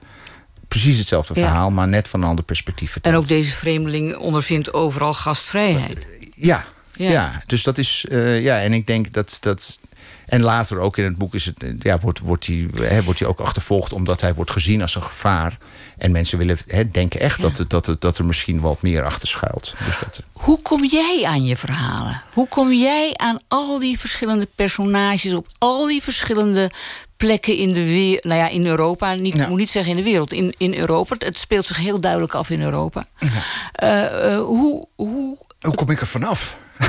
ja, maar Nee, ik heb, het, het, is dat, het is dat gebouw dat vol zit. Het dat het is flatgebouw in je achterhoofd. Ja, het is dat. En, en, en ook dat idee. Maar het zijn dus allemaal mensen die je ontmoet hebt ooit, die je verhalen hebben verteld en dat je Nee, opgeslagen ik heb ook wel hebt. heel veel eh, van over al die verschillende landen heb ik korte verhalenbundels gelezen. Ehm, Soms raakte ik heel erg geïnspireerd door een bepaalde setting in eh, Kroatië bijvoorbeeld. En, eh, en eh, dan ging het over een begrafenis, die, een hele vreemde begrafenis. Een hele mooie beschrijving daarvan. En ik, had, eh, ik vond dat een, een mooie setting om mijn eigen verhaal in te, te plaatsen. In Slovenië was dat gewoon, ik las een aantal verhalen van een, een Sloveense schrijver. Die vond ik zo interessant dat ik daar bijna een soort sequel op geschreven heb. Ja, het is Dus eigenlijk zijn, een eh, soort Dus ik, ik eh, ben een soort verzamelaar wat dat betreft. dat je van gewoon, andermans verhalen en Ja. doet daar je. Dan wil ik inderdaad wel. Dan ga je nu toch even eh, een stukje voorlezen uit het boek. Dat gaat namelijk over een schrijver. Ja, dat klopt. Dat gaat Ja. over een. eh, dat is, het is gek genoeg het verhaal van Marta in Ljubljana. Ja. Die op eh, een dag bezoek krijgt van een oude aan lagere wal en aan de drank geraakte vriend. Hè? Nee, nee, nee. Zij, zij gaat hem opzoeken. Hij werkt, Oh, zij in, de, gaat- hij, zij- ja, hij werkt in de bibliotheek. Sorry, En het is en- omgekeerd, ja. Maar hij is schrijver in elk geval. Hij is schrijver en zij gaat hem als muze gaat ze hem opzoeken op Ja. zijn verjaardag ieder jaar. En dan brengen ze de dag door eh, in een hotel samen. Ja, en gaandeweg En, eh, blijkt dan in dat verhaal dat hij ooit een bestseller heeft geschreven. Hij heeft ooit met zijn eerste boek Ja. een bestseller geschreven. En als je daar dan wil beginnen, dan krijgen we een beetje een idee van. Het succes was angstaanjagend geweest. Vijf jaar na de verschijnen van zijn verhalenbundel kreeg hij nog regelmatig verzoeken om voor te lezen op scholen. Daarna was het langzaam opgedroogd naarmate de geruchten over zijn ongepaste gedrag en onbetrouwbaarheid zich onder het lerarenkorps verspreidden. Het was ook niet gemakkelijk om de immer terugkerende vraag naar zijn tweede boek te beantwoorden. Zo bleef hij de eeuwige belofte, de eendagsvlieg. Icarus die met zijn wassen vleugels te hoog boven het labyrint uitsteeg en vervolgens als een steen in de golven verdween. De val had hij overleefd, maar dat bleek, een, dat bleek een nog zwaardere straf te zijn, omdat hij zijn hoogmoed en nietigheid moest overdenken terwijl hij ronddreef. Steeds weer geconfronteerd met zijn onvermogen om met zijn gebroken vleugels op te stijgen. Steeds weer geconfronteerd met het feit dat hij het verhaal over hun ontluikende liefde niet zou kunnen overtreffen. Steeds weer geconfronteerd met haar edelmoedigheid, haar vergevingsgezindheid. Uiteindelijk had ze hem verlaten voor een ander ergens in de roes en nevel van zijn ontluikende roem. Maar ze had hem nooit kwalijk genomen dat die roem gebouwd was op haar gedachtegoed. Haar persoonlijke relaas dat hij had omgetoverd tot titelverhaal van zijn bundel. Een schitterend idee. Een prachtige anekdote die ze ooit met hem deelde toen ze nog samen in de bibliotheek studeerden en meer toekomst hadden dan verleden. Steeds weer had ze hem verzekerd dat niemand haar verhaal zo mooi had kunnen vertellen als hij. Maar het bleef haar kindje, door hem ontvoerd en grootgebracht, waarna het zich vernietigend, vernietigend tegen hem keerde. Ja. De ondergang van een schrijver. Eh, Van eh, de schrijver die, eh, van de verhalenverzamelaar. ja. Is dit in enig opzicht in elk geval een gevoel dat jij ooit ook hebt gehad? Dat je eh, het succes van je eerste boek moest overtreffen. Dat je, en ook dat je, dat je je bron opdroogde op een gegeven moment. Oh nee, ik denk niet dat de bron, het bron opdroogt, maar ik vind het wat. Dit vind ik. In dit geval is het zijn bron die opgedroogd Ja, is. klopt, inderdaad. ja, zijn, ja, bron is inderdaad opgedroogd. En ehm, wat heel interessant is natuurlijk, is dat ik dit verhaal, dat verhaal wat ook als soort leidraad voor deze sequel van dat van het verhaal van, van eh, André Blatnik eh, in het boek. eh, André Blatnik zegt mij niets. ja, hij is een eh Sloveense schrijver die het Oh, boek sorry. Law of Desire, dat is een soort die, die bundel korte verhalen. En dit, dit is eigenlijk een vervolg. Oh, dit is, dit is wat jij hebt bedacht nadat je zijn korte verhalen had Precies. en ja, dus ik heb eigenlijk een soort. Dus eigenlijk heb ik hetzelfde gedaan. Ik heb het, het, het thema van het verhaal. Dus eigenlijk heb ik ook een beetje zij gedacht. Goed, ja, is Ja. niet, dat heet dan intertextualiteit eerder dan dat het plagiaat is. Maar het is gewoon dat je een idee zo. dat je een dat idee, ga ik onthouden. Intertextualiteit in plaats van plagiaat. Mooi. Nee, maar het is wel Ja. dat je. Het is eigenlijk ook een lofzang op die verhalen die hij geschreven heeft. En Ja. dat idee wat erin in zit. Dat je eigenlijk zoiets van ja, dat wil ik eigenlijk delen. eh, omdat het eh, iets heel intrigerends is. Die vrouw, dat is dat de kern van het verhaal is wat die, die, die vrouw die schrijft ook zelf verhalen. Ja. Maar die doet er verder niks mee. En ik heb in mijn omgeving zie ik toch wel veel mensen die heel veel kunnen en ook heel veel schrijven, maar niks met die verhalen doen. Ja, en, wat precies. Ik, en daarnaast heb ik ook nog dat ik bijna altijd geconfronteerd word met het idee als ik bijvoorbeeld op straat loop en ik kijk om me heen en ik zie al die lampen branden en ik zie dat achter ieder lampje wonen mensen, woont iemand die zijn leven hartstikke belangrijk vindt en een verhaal heeft en allerlei ellende. En, eh, dus dat, dat blijft voor mij altijd een soort, ja, mijn, het enige verschil is dat ik eh, hè, de, het, de, de, de, de bevoorrechte positie heb dat ik, dat ik daar wat over mag vertellen of dat ik daar boeken over mag schrijven. Maar al Ja. die mensen die willen ook eigenlijk hun verhaal kwijt. Die vinden hun leven ook belangrijk. Die vinden ook dat eh, dat gevierd mag worden in een boek. Die vinden dat. eh, dus dat. Eh, ik ik denk dat dat is iets wat ik, waar, ik- waar, waar- wat ik me altijd besef. Nou ja, dit hele boek is een soort ode aan het verhalen vertellen. Absoluut. Absoluut. Het is, Dat- dat... is het ook. absoluut. En ook aan de manier waarop het in die verschillende landen. Want dat is ook, heb ik ook geprobeerd om te zorgen dat hè, de, de sfeer van de verhalen is. eh, als je de verhalen in Scandinavië, als je bijvoorbeeld Scandinavische, Ja. Nederlandse, Duitse verhalen met elkaar vergelijkt. Of Scandinavisch, Nederlands en Italiaanse verhalen. Of de, of de verhalen in Syrië, Turkije. Ja, precies. En, die zijn, ja, en, nou maar dan- als je dan gewoon eigenlijk in de Balkan zijn die verhalen zijn even goed eh, als je Sloveense eh, verhaal, Sloveense verhalen en Kroatische verhalen en Servische verhalen naast elkaar zet. De eerste is veel eigenlijk vaak wat intellectu meer intellectueel, ja, intellectueel zal ik maar zeggen. Kroatië, dat, althans die bundel die ik las, die heette Voetbal, Engelen en Oorlog. Dus dat zijn eigenlijk hè, zo'n beetje de grote thema's ja, blijkbaar en ook, dan. het gaat dus ook over voetbal, dat En, eh, verhaal. ja, en, dat, en de derde bundel, Ja. die heette, de Servische bundel, heette Prince of Fire. En dat is echt een, die, die, die, die, de, de prins van het vuur. En dat is eigenlijk al die verhalen. Er zit een soort duistere kracht in. En altijd is de oorlog op de loer, of het verleden, of trauma's. Of, Dus, het er zit ook nog een soort achtergrond van wereldliteratuur achter dit boek. eh, in, in een eh, zekere zin eh, heb de- ik wel heb ik echt in ieder, iedere keer ge- ook geprobeerd, zonder dat dat dan een, een, een te veel eh, de lezer in de weg zou gaan zitten, heb ik wel geprobeerd om te zorgen dat die sfeer juist was. En ik heb daar ook steeds de verhalen naar vertalers. eh, via het Fonds voor de Letteren heb ik dat eh, geregeld. Dat het naar vertalers in die landen gingen, die vervolgens hun eigen. ehm, wat vooral heel belangrijk is, is dat de juiste namen gebruikt. eh, dat je gewoon bepaalde. nou ja, bijvoorbeeld in. hoe heet het? Tsjechië was het zo dat. Zoiets van ja, ehm, ja, je loopt niet zomaar elkaars huis in. Nee, je doet eerst je schoenen uit en iedereen doet sloffen aan. En die, snap Ja. je dat soort details? Dus als je met het idee zit van oké, misschien wordt dat verhaal wel uitgebracht daar, dan moet je dat wel, moet het wel kloppend Nou, het is zijn. niet alleen dat het daar uitgebracht wordt, maar ook als lezer hier krijg je toch een soort van authentiek eh, gevoel over Absoluut, je. Dus ja, dat, dat is dat, ook- dat ja. is natuurlijk ook dat is mooi. Dus is het een ode aan het verhalen vertellen, het is een ode aan de barmhartigheid. Is het eigenlijk ook in feite een ode aan Europa? Het is een, eh, zeker, zeker in, in het, dat opzicht ook aan de, de, de, de solidariteit in veelvuldigheid. Het soort idee dat je dat. Solidariteit het- in veelvuldigheid. Ik denk dat een heleboel mensen niet zo naar Europa kijken tegenwoordig. Ja, nee, maar, ja, ja, maar misschien is dat ook wel de blik van een buitenstaander. Die, die weet hoe het, eh, hoe het ook kan zijn dat, eh, dat iedereen op hun eigen eilandje leeft en eh, elkaar beconcurreren. En dat er geen solidariteit is of te weinig solidariteit tussen die.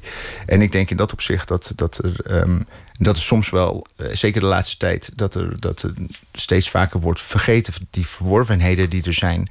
ehm, hoe belangrijk eh, dat is. En mijn grote, mijn grote angst blijft, denk ik altijd nog steeds, is dat eh, toekomstige generaties vergeten van ehm, wat voor ellende mensen hebben beleefd. Dat mensen gewoon niet meer beseffen van hoe een oorlog, zo'n oorlog in Syrië, ondanks alle beelden, ondanks alles wat je erover weet, dat als je dat niet zelf hebt beleefd, zoals onze ouders dat in Als je het Nederland alleen nog hebben maar uit de geschiedenisboeken hebt. Precies, dat je Ja. dan dat de kans groot is dat je dat dat je onderschat wat voor vreselijke ellende dat is. Wat, hoe, hoe uitzichtloos. Maar dat doen we misschien nu al wel. Omdat, Nee, dat klopt. En dat is, dat, is, dat is ook zo. En ik denk dat mensen dat. dat ehm, ja, ik, ik, ik denk dat.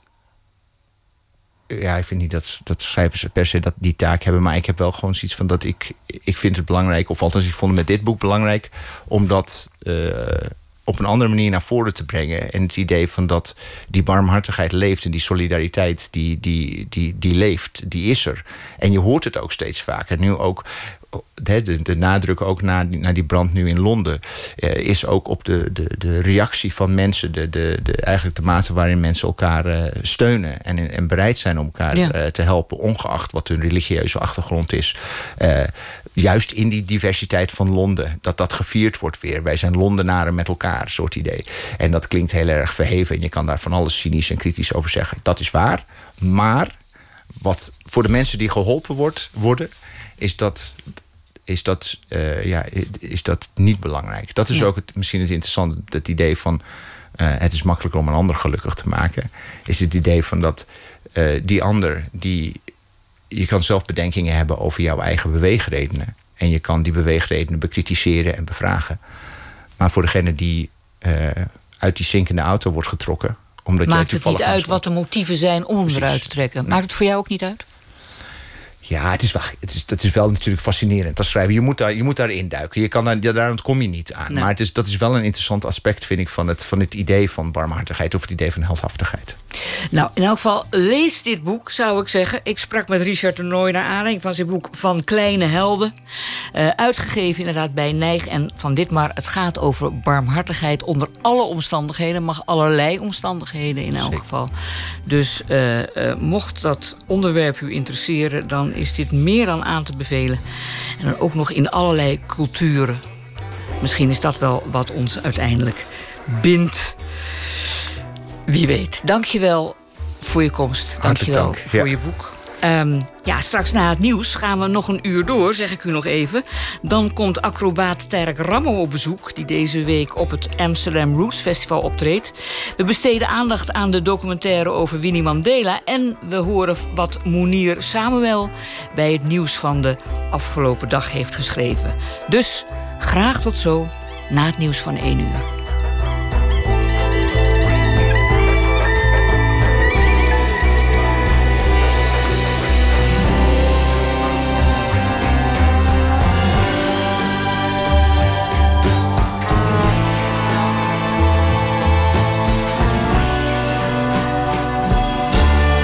Radio 1. Het nieuws van alle kanten.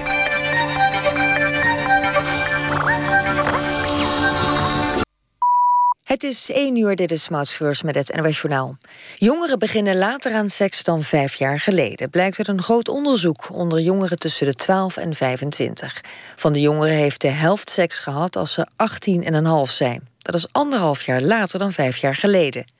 Verder is de groep jongeren die al tussen de 12 en 14 jaar de eerste seksuele ervaring heeft kleiner geworden. Onderzoekers van onder meer de Rutgers Stichting denken dat internet een van de oorzaken is van seks op latere leeftijd. Zo zitten jongeren veel op social media, zoals WhatsApp. Het dodental na de bosbranden in Portugal is opgelopen tot 63. Een brandweerman is bezweken aan zijn verwondingen. Het aantal gewonden is meer dan verdubbeld, naar 135. Zeven gewonden zijn er slecht aan toe. In het gebied proberen duizend brandweermannen het vuur te blussen, maar ze hebben het nog niet onder controle. Het is er tegen de 40 graden en er staat een harde wind. Amerikaanse student Otto Warmbier, die vorige week in coma terugkeerde van een reis naar Noord-Korea, is overleden. Dat heeft zijn familie bekendgemaakt.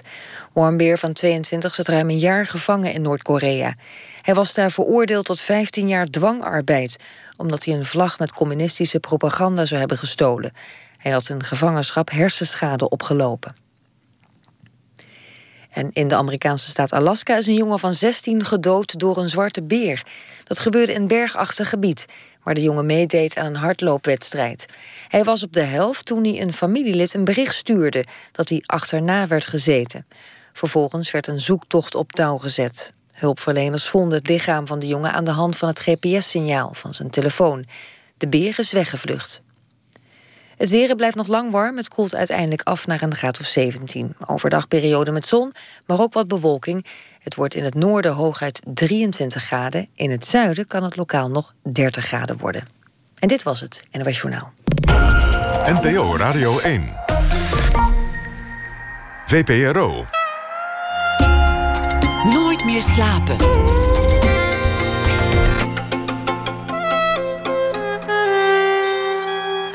Ja, welkom terug. Polak.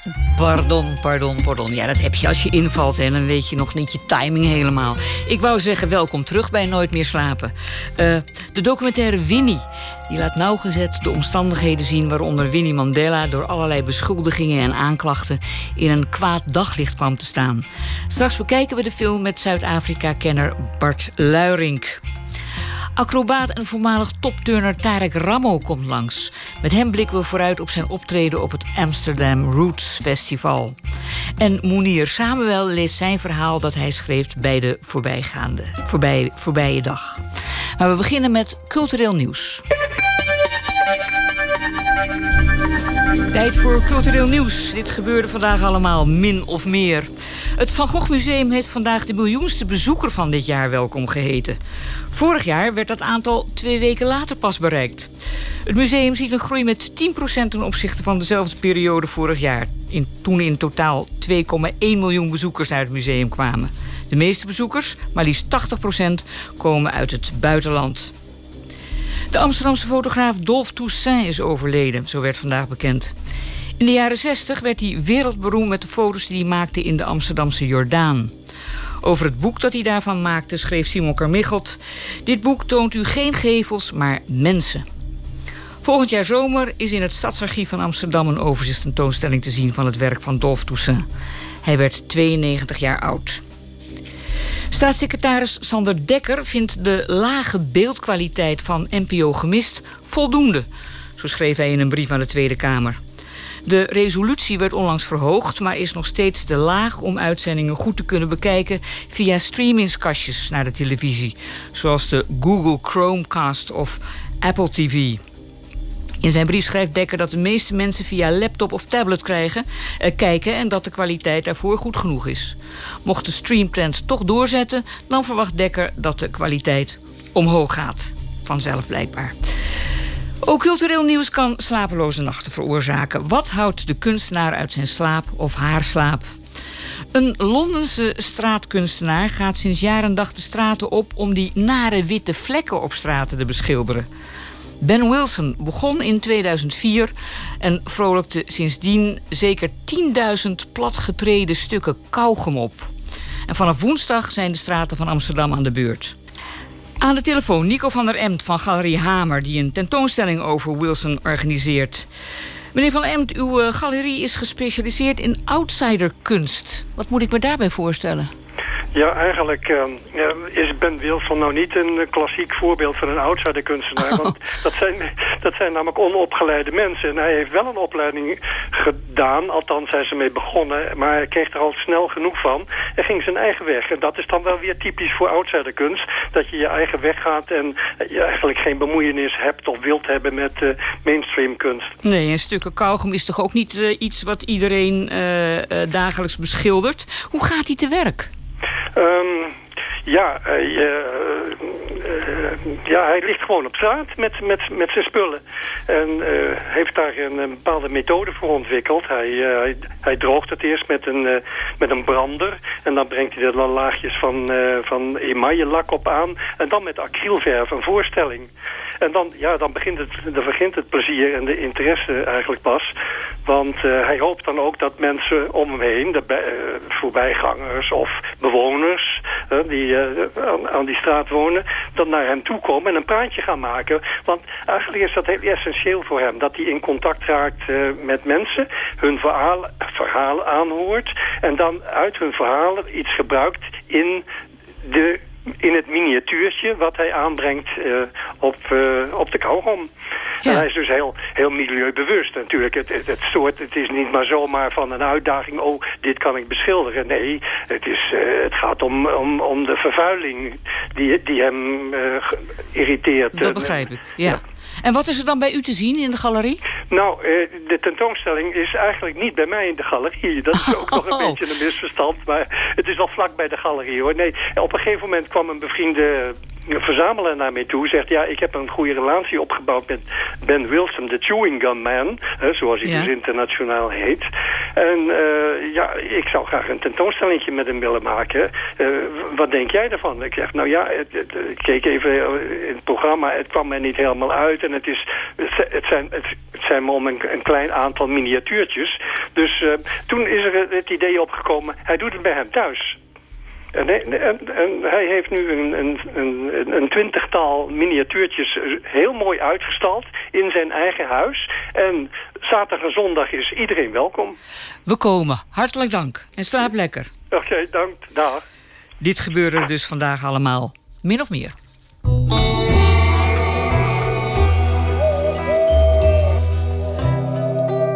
De muziekjournalisten waren het eens. Het optreden van Arcade Fire was het hoogtepunt van het Best Kept Secret Festival.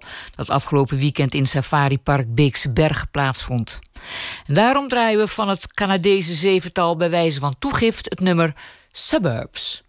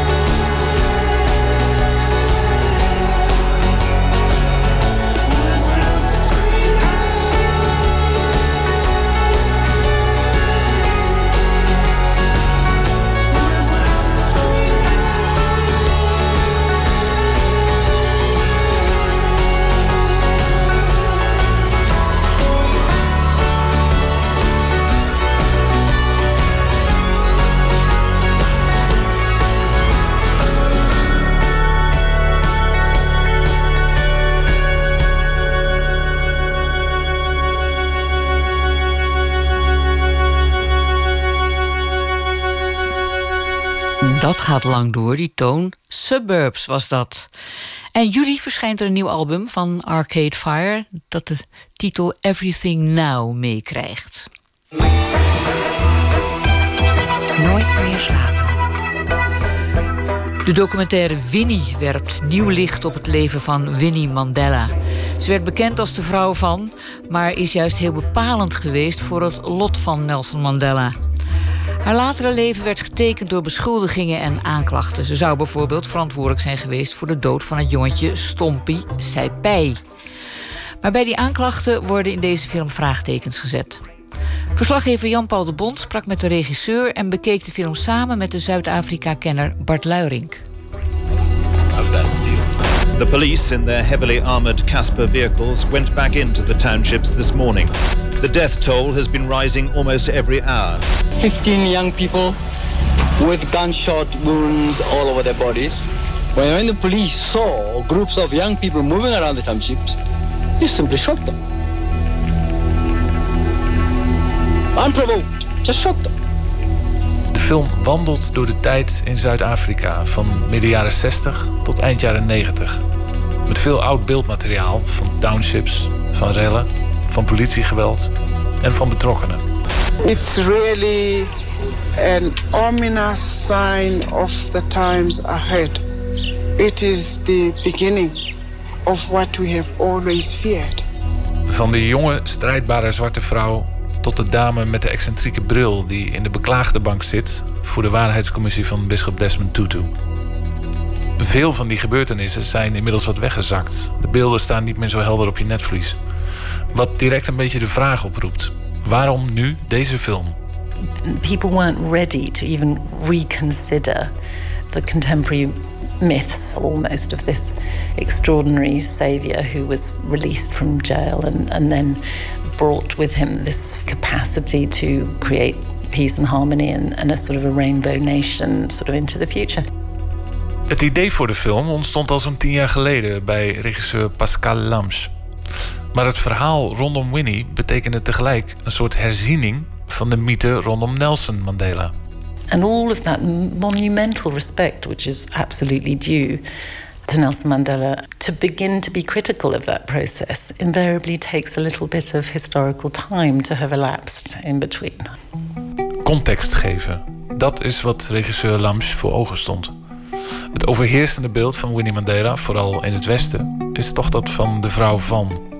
Die uiteindelijk tegenover haar ex-man komt te staan en beschuldigd wordt van allerlei duistere zaken. Met als dieptepunt de moord op het jongetje Stompie Sepai. En bijna neemt ze de vreedzame Nelson mee in haar val. Maar dat beeld is, vooral onder jongere Zuid-Afrikanen, behoorlijk aan het kantelen. There are a lot of young people in South Africa today who have this sort of sensibility that there were things that were just wrong about the 90s or things that were wrong about Bishop Tutu and his Rainbow Nation and this the idea of, of, of Nelson being such an uncomplicated sort of saintly figure. They sense it.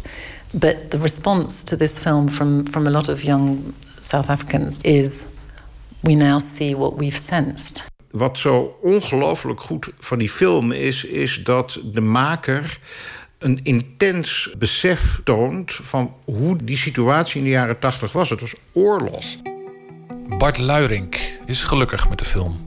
Als journalist en Zuid-Afrika-kenner vindt hij dat deze documentaire, zonder dingen goed te willen praten, het beeld rechtzet en in zijn tijd plaatst. Soweto, daar stond bijna op elke hoek van de straat een politietank. Er was een campagne om te bereiken dat er in elke straat een politieinformant zou worden gerecruiteerd. Wat dus een sfeer van wantrouwen en paranoia creëert. Er waren 30.000, voornamelijk jonge mensen, waren gedetineerd. Als je puinhoop wil, als je anarchie en chaos wil, als je wil dat het totaal uit de hand loopt, dan moet je dus de mensen die zo'n strijd enigszins in goede banen leiden, moet je opsluiten. En in, in die context opereerde Winnie.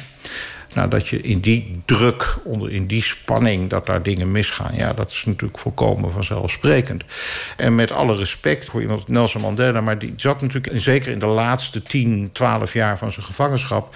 in een relatief beschermde omgeving. Die had daar niet dagelijks mee te maken. Dus die vrouw is door een hel gegaan.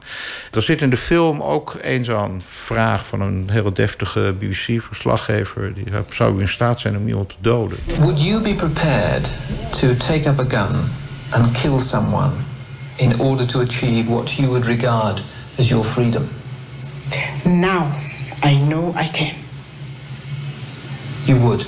Now I know I can. In the past, I didn't. But when I saw my children mowed down in Soweto in 1976, then I realized that in order to defend that, I would do exactly the same.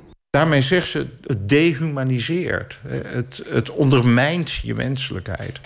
Het maakt je niet mooier, zo'n strijd. Belangrijk onderdeel van de documentaire vormen de gesprekken met mensen van politie en inlichtingendienst. Die met een soort trots vertellen over de methode die ze gebruikten om Winnie in discrediet te brengen. you can appeal to their narcissism and then they suddenly you know once you open it up they just want to keep telling you um, just how dark it got because it's like i've been in the shadows so long but now i can share it and, and somebody's listening and actually what i've done is pretty phenomenal Waarom hebben zij meegewerkt? Ijdelheid, voor een deel. Natuurlijk die Macpherson, de man die eh, veel van het vuile werk eigenlijk heeft, eh, heeft gedaan. Daarvan vertelde de, de filmmaakster na afloop dat hij enige jaren in coma heeft gelegen. Daar weer uit ontwaakt is en toen een gedachte had... ik moet een boek gaan schrijven over wat ik allemaal gedaan heb. Ik ben dat in die twintig jaar dat ik in Zuid-Afrika eh, heb gewoond... veelvuldig ben ik dat tegengekomen. Mensen waarvan je denkt van... ga jij even ergens in afzondering zitten... en kom er de eerstkomende twintig jaar niet meer uit. En denk, ga er eens over nadenken. Het is ijdelheid, het is het idee... er is waarheid en verzoening geweest. Dus we hebben het afgesloten. Het ligt achter ons. Men waant zich veilig. Men is ook veilig, denk ik. Maar ook geen notie van ik sta inmiddels aan de verkeerde kant van de geschiedenis. Nee, dat lijkt bij veel van die mensen te ontbreken. Voor de Zuid-Afrikaanse Waarheidscommissie was het vandaag de dag van het verweer van Winnie Mandela.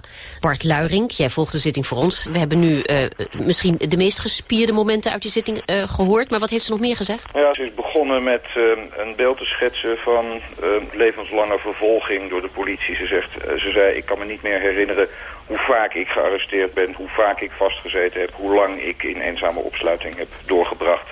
Dat is een kant van de zaak die natuurlijk ook... Bart Luiring was eind jaren 90 in Johannesburg... om verslag te doen van de waarheidscommissie... waarvoor Winnie moest verschijnen. En je weet gewoon, het begint al vrij snel tot je door te dringen. Het gaat niet op tafel komen. Er, zitten, er komen allemaal getuigen die er belang bij hebben... om iets tegen haar of juist voor haar te zeggen. Omdat ze daar financieel beter van worden. Of omdat ze amnestie kunnen verwerven voor dingen die ze hebben misdaan. I speak to you as someone who loves you very deeply. Die tiendaagse hoorzitting eindigt in de film met een soort ultieme confrontatie. Wanneer bischop Tutu haar smeekt om in ieder geval sorry te zeggen. Winnie heeft het hem nooit vergeven. Public meeting. And at that public meeting for you to stand up and say there are things that went wrong. And say, I'm sorry. Tutu zag natuurlijk die hoorzitting van tien dagen in niks eindigen. Die zag als een plumpudding in elkaar. Dus er moest een moment gecreëerd worden. Maar hij is wel de grote afwezige in de film, Desmond Tutu. Ja, dat, uh, ik, ik denk dat hij er geen spijt van heeft. Ik denk dat. En ik kan me ook wel iets voorstellen bij de motieven die hij had. Uh, maar ja, dan zie je hoe ingewikkeld het is om de waarheid in dit soort kwesties uh, te vinden. Ik snap haar woede ook heel goed. Maakt het iets uit dat dit door een niet-Zuid-Afrikaan is gemaakt, deze film? Sterker nog, door een blanke vrouw? Ik denk in Zuid-Afrika zelf. Uh, hij is natuurlijk hij is op één festival vertoond. En ik heb gehoord dat de reacties zijn ja, buitengewoon lovend. En ik denk dat Zuid-Afrikanen minder dan dat misschien in andere landen in de wereld, zoals hier in Nederland ook, maar ook in de Verenigde Staten natuurlijk, waar dat nauw luistert tegenwoordig. Wie gaat er met onze geschiedenis aan de gang? Wie laat wat zien? Mag je jezelf identificeren met zo'n strijd? Daar is veel discussie over, die begrijp ik ook wel. Maar ik denk dat je uiteindelijk toch vooral moet kijken naar het verhaal dat deze film vertelt. En dat het misschien ook wel heel erg mooi is dat dat verhaal wordt verteld door een witte vrouw uit een ander deel van de wereld. In the end of the film, when you see these nightscapes of Johannesburg and, and you hear this audio of, of confrontations between police and young people, that's not 1976 and that's not 1986, that's 2016.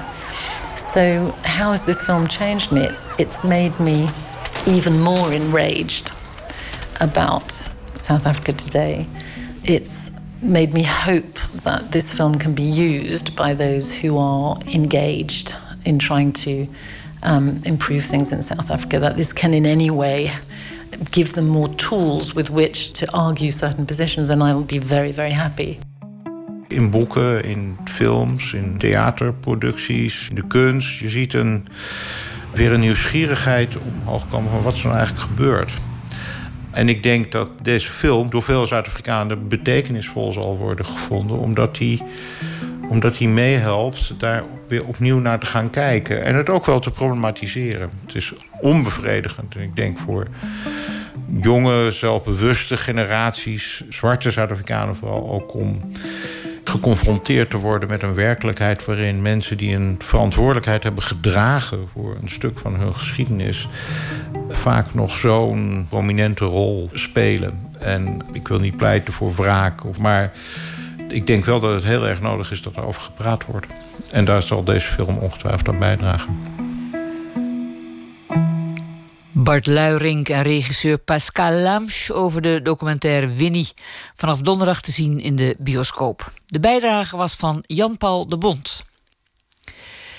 De Chileense zangeres en accordeoniste Pascuala Ilabaca laat zich inspireren door de Chileense folklore en het Chileense carnaval.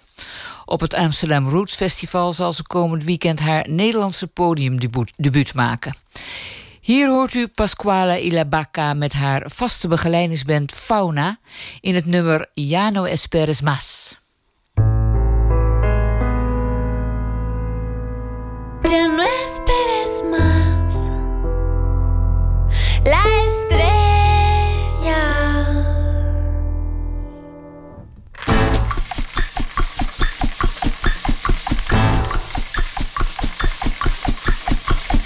¿Hasta cuándo va a girar esta bola de agua y roca? Si llegamos a estrellarnos es lo que lo que nos toca. Ahora qué vamos a hacer más que amar, amar, amar. Y ocupamos miles de años en pelear, perder, ganar. Ahora qué vamos a hacer para amar, amar, amar. Esperar alguna estrella para poder escapar. Encontrar alguna tecla para poder reiniciar.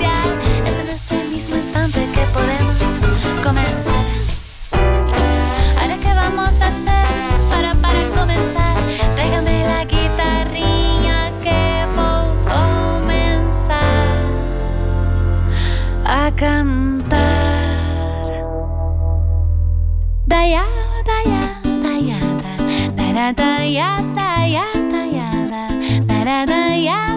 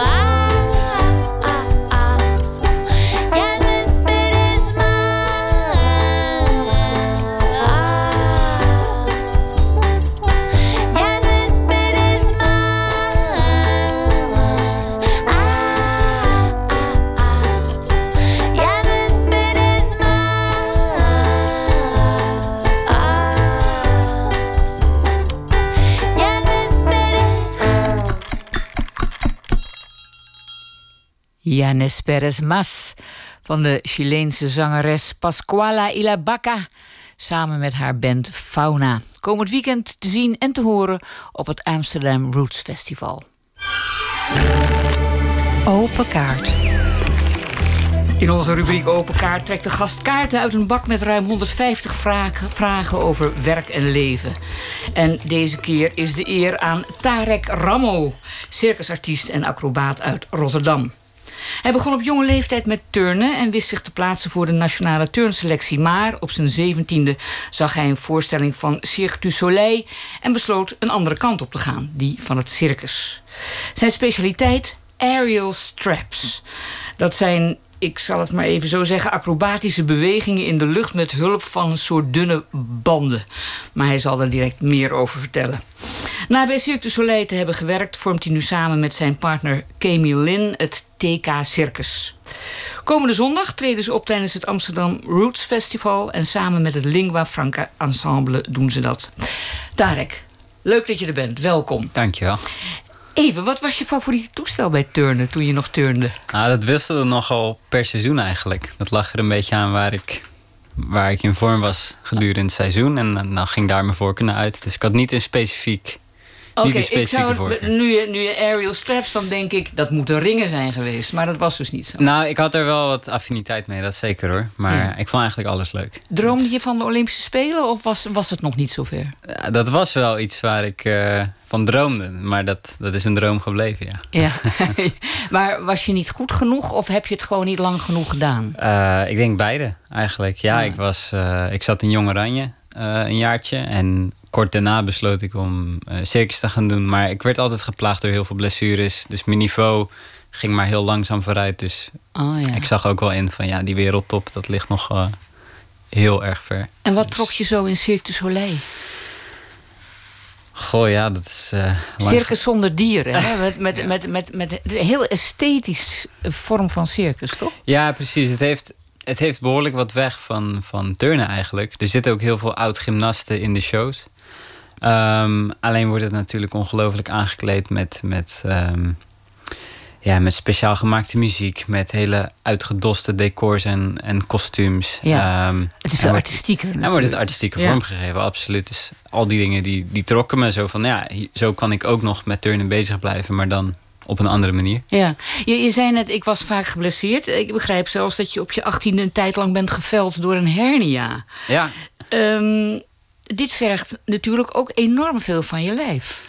Ja, dat klopt. Het is, eh, dat, was een, ja, dat was een zware blessure. Ik had twee Ja. kleine breukjes in mijn onderrug en een hernia. Dus dat was even een, een kritisch moment ook. Maar had je iets ik, verkeerd eh, gedaan? Of, eh, Overbelast. Overbelast. Ik was te veel aan het trainen. Te lang, te hard. En, ja. Ja, maar je, je bent er blijkbaar overheen gekomen. Ik ben er overheen gekomen. Het je is gaat nog, nu eh, anders ermee om? Of? Ik ga, ja, ik ga er heel anders mee om. Ik ben heel anders met mijn lichaam eh, bezig gegaan na die blessure. En er is een heel ander bewustzijn gekomen sinds ik eh, met circus begonnen ben eigenlijk. In turnen was het allemaal wat minder bewust. ja. dus- En, en wat is er dan nu bewuster geworden? Ehm, meer- ja, het is meer een holistische benadering van hoe je je lichaam gebruikt. Het is niet alleen maar meer een instrument om eh, een paar kuntjes te doen, maar het is, het is iets waarmee je jezelf echt aan het uiten bent, emotioneel, eh, spiritueel ook. En tenminste, dat is het voor mij. En daardoor behandel ik mijn lichaam ook anders. Ik luister meer naar mijn lichaam en wat nodig is. En ik verdiep me ook meer in, eh, in wat goed is en wat niet, bijvoorbeeld. Ja. Op, op heel veel gebieden, van techniek tot voeding tot. ja. De- de- de- ik vraag me dat ook af, omdat aerial straps... eh, Ik, ik heb dat vaak gezien in het circus. eh, Ja. In, in elk geval in het circus.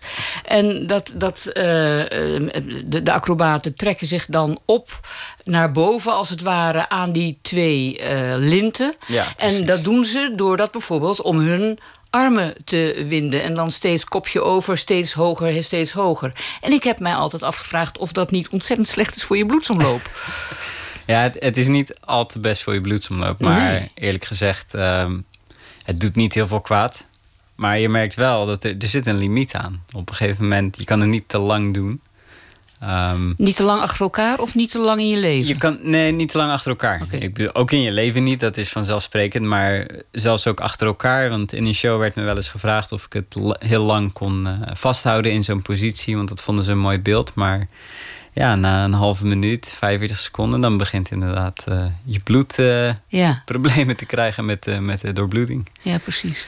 Jullie, jullie, ehm, jullie zeg ik, want je doet het ook met je vriendin. Hè? Ja. dat wil zeggen, je partner in de show is ook je partner in het leven, Ja, geloof we zijn ik. getrouwd. Jullie zijn getrouwd. Jullie doen dat samen met Lingua Franca. Dat is Oriëntaalse muziek. Ja, die hebben we een jaar of twee geleden leren kennen. En dat was gewoon direct een klik. Dat, die muziek raakte echt eh, raakte ons diep. En ehm, daarop ontstond er gewoon een wens om eigenlijk eh, met hun muziek iets te doen. En heel langzaamaan kwam daar steeds iets meer uit voort. En ehm, het is inderdaad wat Oriëntaalse muziek. Ze, ze zijn. ehm, de muziek komt voort uit het Ottomaanse Rijk eigenlijk. Uit die tradities. Maar ze geven er een eigen draai heel erg aan. Heel veel westerse invloeden. Dus het is een eh, Ja. mooie mix van alles. Het is heel etherisch ook. Hè? Er, ontstaat een soort luchtballet inderdaad op die muziek. Klopt dat? Dat klopt. Dat is Ja. een eh, hele mooie omschrijving. Ja, ja, ja, ja, dat is hartstikke mooi. Maar ehm, eh, wat, wat trok je zo aan in die muziek? We vonden het zo mooi, maar wat, wat trok je zo aan? Kan je daar iets over zeggen? Ja, dat is echt heel moeilijk met zoiets. Het is. ehm, soms hoor je iets en dan weet je gewoon van ja, dit, dit is het. Eigenlijk. Net als. ehm, het heeft met smaak te maken, maar het heeft ook ja, met je persoonlijkheid, denk ik, te maken. En het is, het is hele emotionele muziek, hele meeslepende muziek wel. Dus het is niet altijd makkelijk, want het, het, ehm, je blijft er af en toe een beetje in hangen. Dus om daar een klein beetje het wat interessanter te houden, moet je er wel een beetje tegenop kunnen boksen. Maar dat is ook hetgene wat, wat heel erg eh, mij aantrekt in ieder geval in de muziek. Dat het zo, dat je het je echt vervoert. Ja, dat het, ja, precies, dat je meesleept. Zeg, ehm, eh, zullen we eens kijken of we aan de hand van onze open kaartvragen... eh, nog meer over je te weten Ja, eh, kunnen goed. komen? Ik zal hem open doen. Zo, ik zou zeggen, trek de eerste kaart. Je neemt ook meteen echt de Ik eerste. neem meteen de eerste. Ja, dat is vaak... nou ja, goed, ik ben benieuwd. Wat staat erop? Wat is je grote ondeugd? Wat is je grote, grote of grootste? Grote. Grote ondeugd. Grote nou, ik ben reuze benieuwd. Tarek, Ja, biecht maar op. Ik ben ook benieuwd, wat is mijn grote ondeugd? Ehm, ja, nou, ik leef, eh, zoals ik al zei, ik leef best wel bewust en gezond. Ook om dit lijf eh, zo, ja, zo fit mogelijk te houden en om dit zo lang mogelijk te kunnen doen. Ehm, dus ik kook gezond, ik hou van koken, maar ik hou ook wel van eh, chocola. Eigenlijk. dus het is misschien heel saai, maar dat is best wel. eh, Je snoept. Ja, nou, althans, je snoept chocola. met mate, ja, Ja. precies. De, ik heb daar gewoon. eh, een Maar met mate is toch niet echt een ondeugd? Nee, precies. Maar Ik ben niet erg onder de indruk. Zeg. Nee, Als dat je grootste ondeugd is, dan... eh, dat, nee, ja, misschien is het allemaal een beetje uit proportie. Ik bedoel, het is, voor mij is het, als ik snoep, is het een soort van, ja, daar, daar trakteer ik mezelf mee. Dat is eh, gewoon vanwege de, alle, de hele bewuste levensstijl en het goed zorgen is dat soort van. eh, je klinkt wel heel erg braaf. Misschien is dat wel je grootste ondeugd. misschien is dat het wel. Ja. Oké, probeer, probeer een, nog, een, nog een kaart. Ja, dat ga ik. Wat is je terugkerende nachtmerrie? Terugkerende nachtmerrie, dat ehm, moet ik even denken. Ik droom sowieso behoorlijk intens. Altijd. Juist. En het zijn meestal ook niet. ehm, de leukste dromen. Ik kan nooit echt. Er zit geen verhaal in of zo, maar het zijn altijd vrij. eh, ik, ben, ik word vaak wel vermoeid wakker zelfs. Gewoon. Het is heel intens en belevingsvol. En echt een nachtmerrie die terugkeert, heb ik niet. Maar je zegt het zijn vaak geen leuke dromen. Wat is Nee. er dan? eh, hoe, hoe weet je dat als het niet een verhaal is of als je niet meer weet? Het zijn vaak hele emotionele toestanden. eh, situaties met mensen of eh, eh, op de vlucht zijn voor iets. Of hele heftige gesprekken of ja, surreële dingen. Ik noem maar wat vallen van hele grote hoogtes. Ja, Gek daar genoeg. kan ik me iets bij voor. Nou, dat, daar kan ik me iets bij voorstellen. Ja, Ja, ja. Ben je ooit gevallen trouwens? Ik ben eens gevallen, ja. Ja? Ja. Van hoe hoog eigenlijk? Het valt enigszins mee, een meter of vier. Want je kunt wel tot acht meter met die straps, toch? Of, of ja, is dat, kan ja. nog kan Ja. hoger. Ik bedoel, eh, we hebben bijvoorbeeld ook met Cirque du Soleil opgetreden. En dan word je aan motoren de lucht ingetrokken. Ja. Dus dan, dan ga je soms naar 10, 12 meter hoog. Ehm, we hebben onlangs met Armin van Buren in de arena gestaan. En toen hingen we in harnassen. Op eh, 25 meter hoogte. Juist. Dus ja, dat zijn geen leuke hoogtes om van te vallen, zeg maar. Dat, En mag dat zonder net in Nederland? ja. Ja, oh, dat mag. Ja, er is volgens mij niet echt regelgeving voor. Nee, Ik nee. bedoel, volgens mij in de Arbo eh, dan mag het niet. Maar ik denk dat als circusartiest je daar wel een uitzondering op bent. Ja, totdat je dus inderdaad eh, valt. Maar je bent Ja. een keer gevallen, vier Ja. meter hoogte. En toen? En toen ben ik er redelijk ongeschonden vanaf gekomen. Ik heb een vinger heel goed gekneusd. En een stukje bot is daarin een beetje eh, blijvend beschadigd eh, geweest. Verder eh, viel het mee. Ik heb me... Het was in een, in een soort cirkel. Een grote cirkel die in de lucht plaatsvond, zeg maar. Draaide, je draaide, draaide in de cirkel. En ja. het ging in een soort fases. Er was een technisch probleem, daardoor bleef er een kabel hangen. Dus ik, ik, ik klapte er soort van uit. Maar ik ving me eerst nog half op aan één arm. Ja. En toen gleed ik eruit. Dus...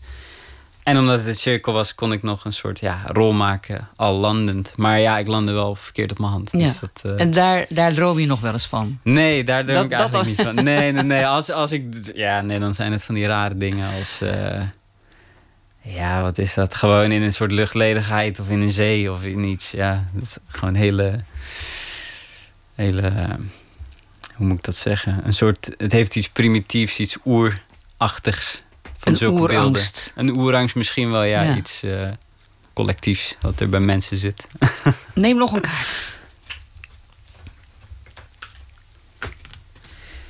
Wat wil je absoluut nog maken?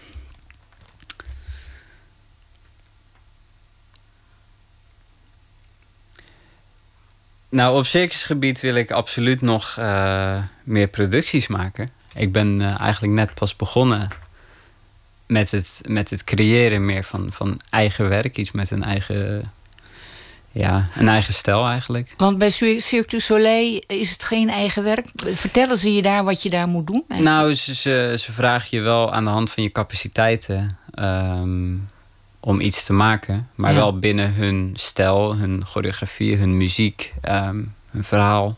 In een bepaald format, toch? Ja, in zeker Ja. een bepaald format. Dus je hebt ehm, een hele beperkte vrijheid. Ja. Ehm, als je in een nieuwe creatie terechtkomt, zelfs dan, ik bedoel, dan, dan heb je in principe een blanco ja, start. Maar nog steeds heb je aan hun format te voldoen. Ja. En nu zijn we eigenlijk sinds eh, vorig jaar flink bezig met eh, onze eigen dingen ontwikkelen. Dus ik heb heel veel wat ik nog wil maken. En wat zou, je, wat zou je nog kunnen ontwikkelen? Want op zichzelf straps en straps, zeg ik dan Ja. maar. Je kan, en, en je kan ermee draaien en je Ja. kan je ermee eh, optrekken. Ik bedoel, je kunt er van allerlei prachtige en esthetische fi- figuren mee maken in de lucht. Ja. Maar wat kun je nog meer? Nou, het beperkt zich niet alleen met de straps voor mij. Ik, eh, ik zie me als wel een multidisciplinair arti- artiest. Ik heb ehm, mede dankzij de opleiding, maar ook gewoon vanwege mijn achtergrond als turner... ehm, heb ik een brede acrobatische eh, kennis, zeg maar. Ehm, En een jaar of, ja, hoe lang is dat nu? Tien geleden, acht geleden ben ik ook heel erg eh, aangetrokken tot de danswereld. Dat is iets wat ik niet kende als turner. Maar toen ik eh, aan Kodar studeerde, toen aan de circusopleiding, ben ik in aanraking gekomen met dans. En dat vormt eigenlijk eh, ja, een van de meest grote inspiraties voor alles wat we doen. Ja. Dus die dans vertalen we ook heel erg naar wat we in de lucht doen. En daardoor wijken we vanzelf steeds iets meer uit naar andere disciplines, naar andere vormen van beweging. Ehm, en ook straps. Het hoeven geen straps te zijn. Het kan een object zijn. Het kan iets in de lucht zijn wat niet Het per se. een hoepel, geloof ik, op een gegeven Kan ook, moment. ja, precies. En dat zijn Ja. meer echt de meer circusobjecten. Maar wat ja. als je gewoon een, eh, echt een voorwerp hebt, een alledaags voorwerp. Ja. En het zou in de lucht zijn. Zullen we nog eentje doen, Ja, snel? dat is goed. Helemaal goed. Kijken of we dat redden? Ja. Ben je bang om oud te worden? nou, niet bang om oud te worden, maar ik ben wel bewust ouder aan het worden, ja. Want eh, ik, nou ja, ik ben nog geen dertig, maar ik begin wel nu al heel af en toe te merken van... oké, mijn lichaam is Ja, aan want je, het dat is natuurlijk eh, lichamelijke beperkingen brengt Ja. dat met zich mee. En dat is in jouw vak natuurlijk meteen te merken. Dat is te merken, ja. En het, het- ik word er niet bang van, maar het zet je wel aan het denken van... ja, oké, op een gegeven moment houdt dit op en wat dan? En dat vind ik eigenlijk alleen maar spannend en Ja. op een leuke manier. En verder om oud te worden, nee, ik vind dat eigenlijk wel mooi. Hoe ouder, hoe beter. Dat weet ik niet zeker. Ligt eraan hoe de wereld zich eh, ontwikkelt. Maar meer levenservaring vind ik een mooi iets. Goed. Dank voor je komst naar de studio. Dat was Tarek Ramo. Eh, zondag 25 juni is hij te zien met zijn lief en met het eh, Lingua Franca Orkest, eh, ensemble moet ik zeggen, op eh, Amsterdam Roots Festival. Dan gaan we nu luisteren naar muziek. In 2011 gaf muziekgebouw Eindhoven de Amerikaanse componist Nico Muley de opdracht om een compositie voor ons zonnestelsel te maken. Hij schakelde de hulp in van onder andere Sufjan Stevens en Bryce Dessner, de gitarist van The National. En na een succesvolle tour is de muziek nu ook op plaat te beluisteren. Planetarium is daarvan de titel en elk nummer is voor een andere planeet geschreven. Deze is voor Neptunus, dus Neptune.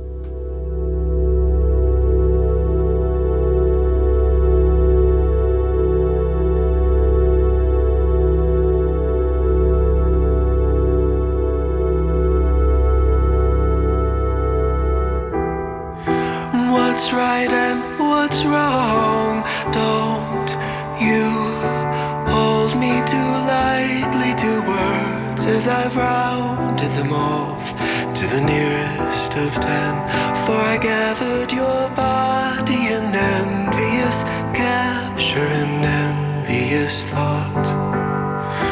Oh, forgive me, oh gods, or forgive me in fortune, forgive me in feeling it out for myself, as I ought to have feelings for something as great as thou art.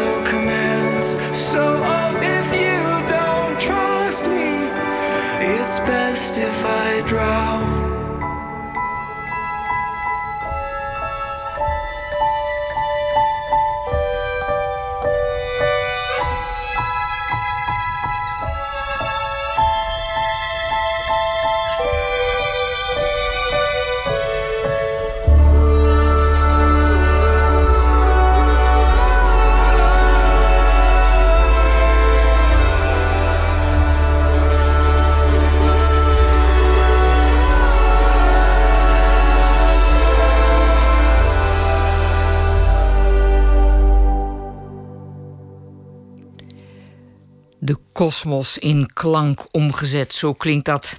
Neptune was dat, uitgevoerd door Nico Muley met James McAllister, Bryce Dessner en Sufjan Stevens. We gaan verder met 1 minuut. Verhalen van om en nabij de 60 seconden. De bijdrage van vandaag heet Tandpasta. Pst, 1 minuut. Toen ze zei van je bent, eh, je bent ongeneeslijk ziek, toen was ik stom om te vragen hoe lang leef je dan nog? Nou, zei nou ja, hooguit maximaal een jaar. Maar aan zijn gezicht zag ik wel dat hij bedoelde eigenlijk een half jaar en eigenlijk nog veel minder.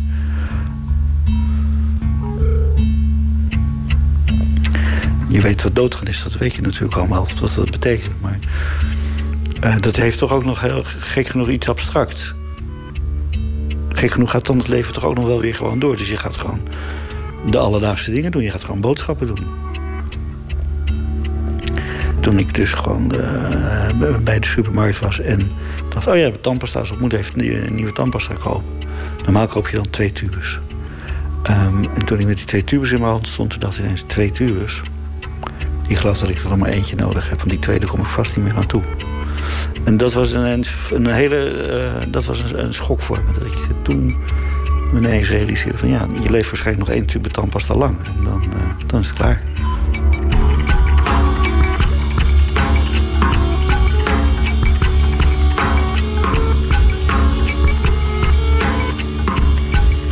U hoorde 1 minuut, gemaakt door Jeffner Patterson.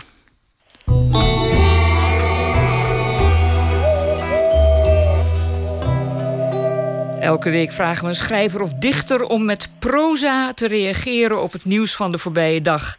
En deze week neemt Monier Samuel deze klus op zich. Politicoloog, opiniemaker, publicist en auteur van Egyptisch-Nederlandse afkomst.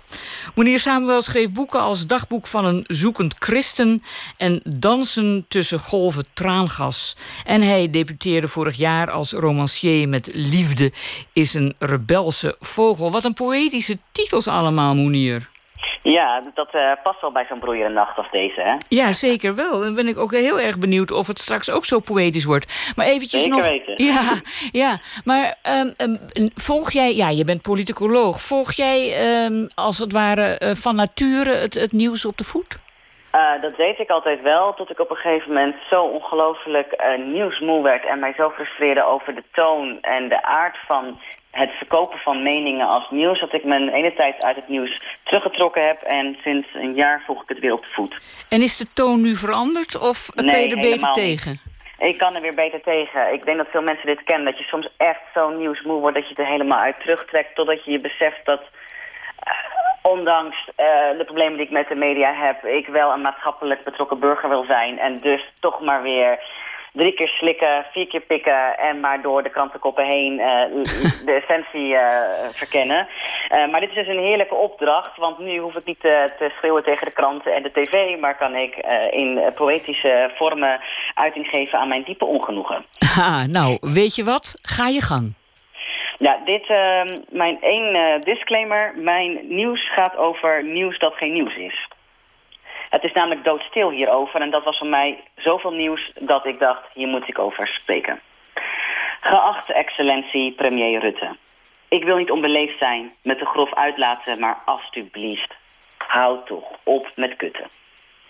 U bent vast trots op uw prestatie, iedereen op het terras en geen woord over de formatie. Stuurt u Jesse Klaver met een kluitje in het riet, gedoogde zelfs de ChristenUnie uw rechtse plannetjes niet. Al die moraalrakkers, daar zijn ze bij de CDA al lang vanaf. Oh, als hij het wist, draaide Abraham Kuyper zich om in zijn graf. Wat nu rentmeesterschap, milieu? Het is een grap. Bent u nu echt zo blind voor de belangen van de volgende generatie? Als uw kiezer het maar voor het zeggen heeft. U wil dus vooral niet te veel munitie geeft. En zo krijgt extreem rechts steeds meer legitimatie. Zien we niets dan politieke stagnatie, groeit de maatschappelijke polarisatie.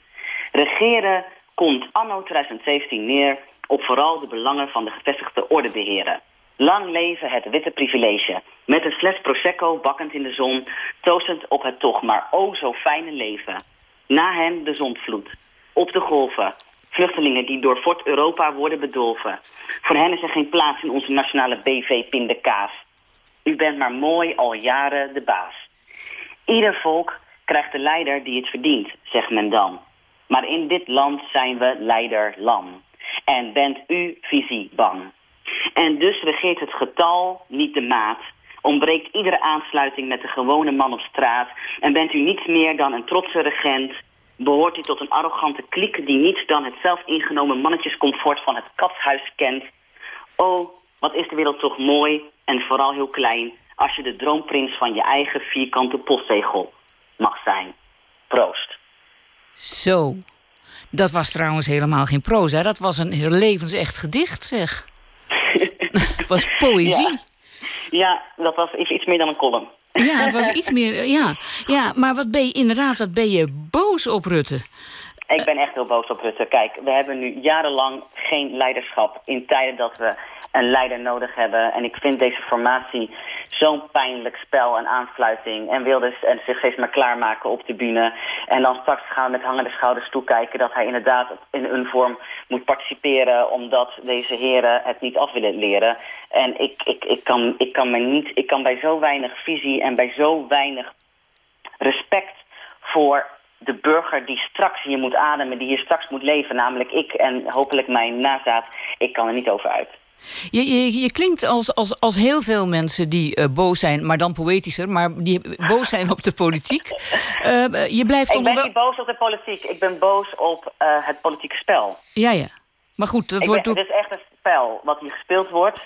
En laten we eerlijk zijn, deze huidige groep regenten weigert te luisteren naar de, de, de grote vragen die de samenleving stelt. Weigert om te zien naar minderheden. Weigert een, nette representatie te zijn van man-vrouw. Laat staan van de rest van de veelkleurigheid van Nederland. En, en ze houden elkaar gewoon het hand boven het hoofd. Ze zitten daar heerlijk prosecco te drinken en een beetje met elkaar te babbelen. En ze hebben allemaal uitgemaakt. En naar echt een, een, een eerlijk voorstel kijken... waar dus ook andere partijen, zoals GroenLinks of ChristenUnie... of wie zich dan ook bij aan kan sluiten, wordt, wordt niet eens overwogen. Het is gewoon pure arrogantie. Nou, je hebt de stilte in elk geval uh, luid doorbroken. Dank je wel Ja. daarvoor. En, uh, en uh, tot morgen. Ja, wel trusten nog. Wel trusten, meneer. En we sluiten af met poëzie van Joost Baars, dichter en essayist. Eerder dit jaar debuteerde hij met de bundel Binnenplaats. En uit dat debuut komt dit gedicht, Theologie van de Stoel. Theologie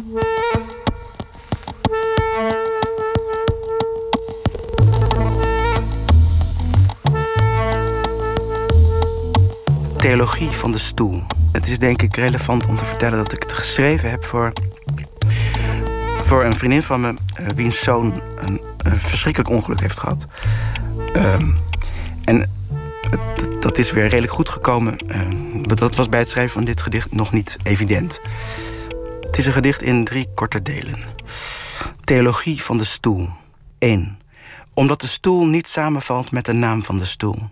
Omdat de naam van de stoel alles dat niet stoel is aanwezig stelt. Omdat onder de naam van de stoel het universum in zijn geheel bestaat uit wat wel en niet stoel is.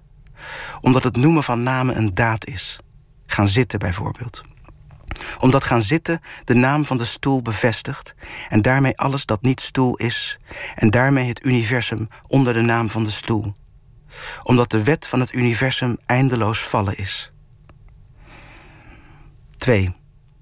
Omdat het universum een eindeloos vallen is, omdat lichamen vallen. Omdat onder de naam van het lichaam alles voorbij het lichaam aanwezig wordt gesteld. Omdat ons bestaan belichaamd is omdat ons belichaamde zijn een noemen is van een naam. Omdat niemand zijn eigen lichaam benoemt en onder de naam van het lichaam het vallen besloten ligt. Omdat elke zoon een gebroken zoon voortbrengt.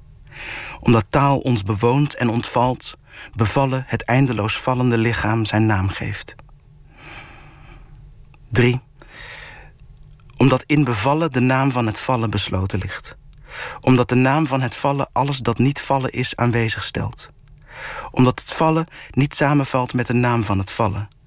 Omdat onder de naam van het vallen het universum in zijn geheel bestaat uit wat wel en niet vallen is. Omdat vallen de wet van het universum is. Omdat het eindeloos vallen materie voortbrengt. Stoelen bijvoorbeeld. Omdat onder de naam van de stoel het eindeloos vallen vraagt om een naam. Omdat een naam je ontvalt als een antwoord als je gaat zitten, als je je zoon in je armen neemt. Omdat de gebroken zoon een verrezen zoon in je mond legt. Heilig zij zijn onwettige naam.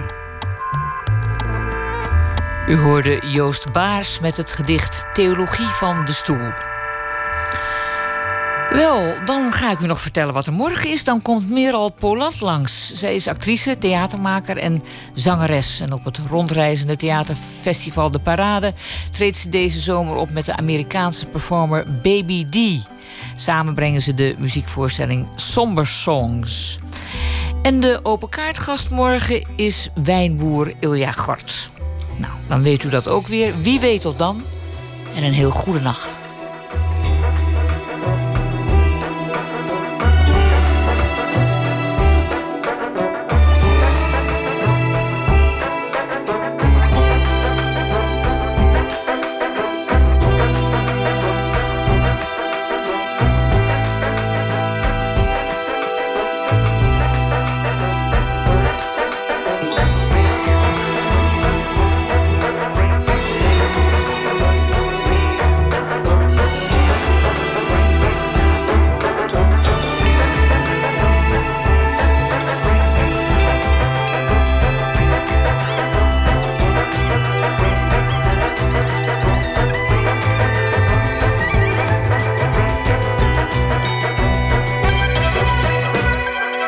Radio 1, het nieuws van alle kanten.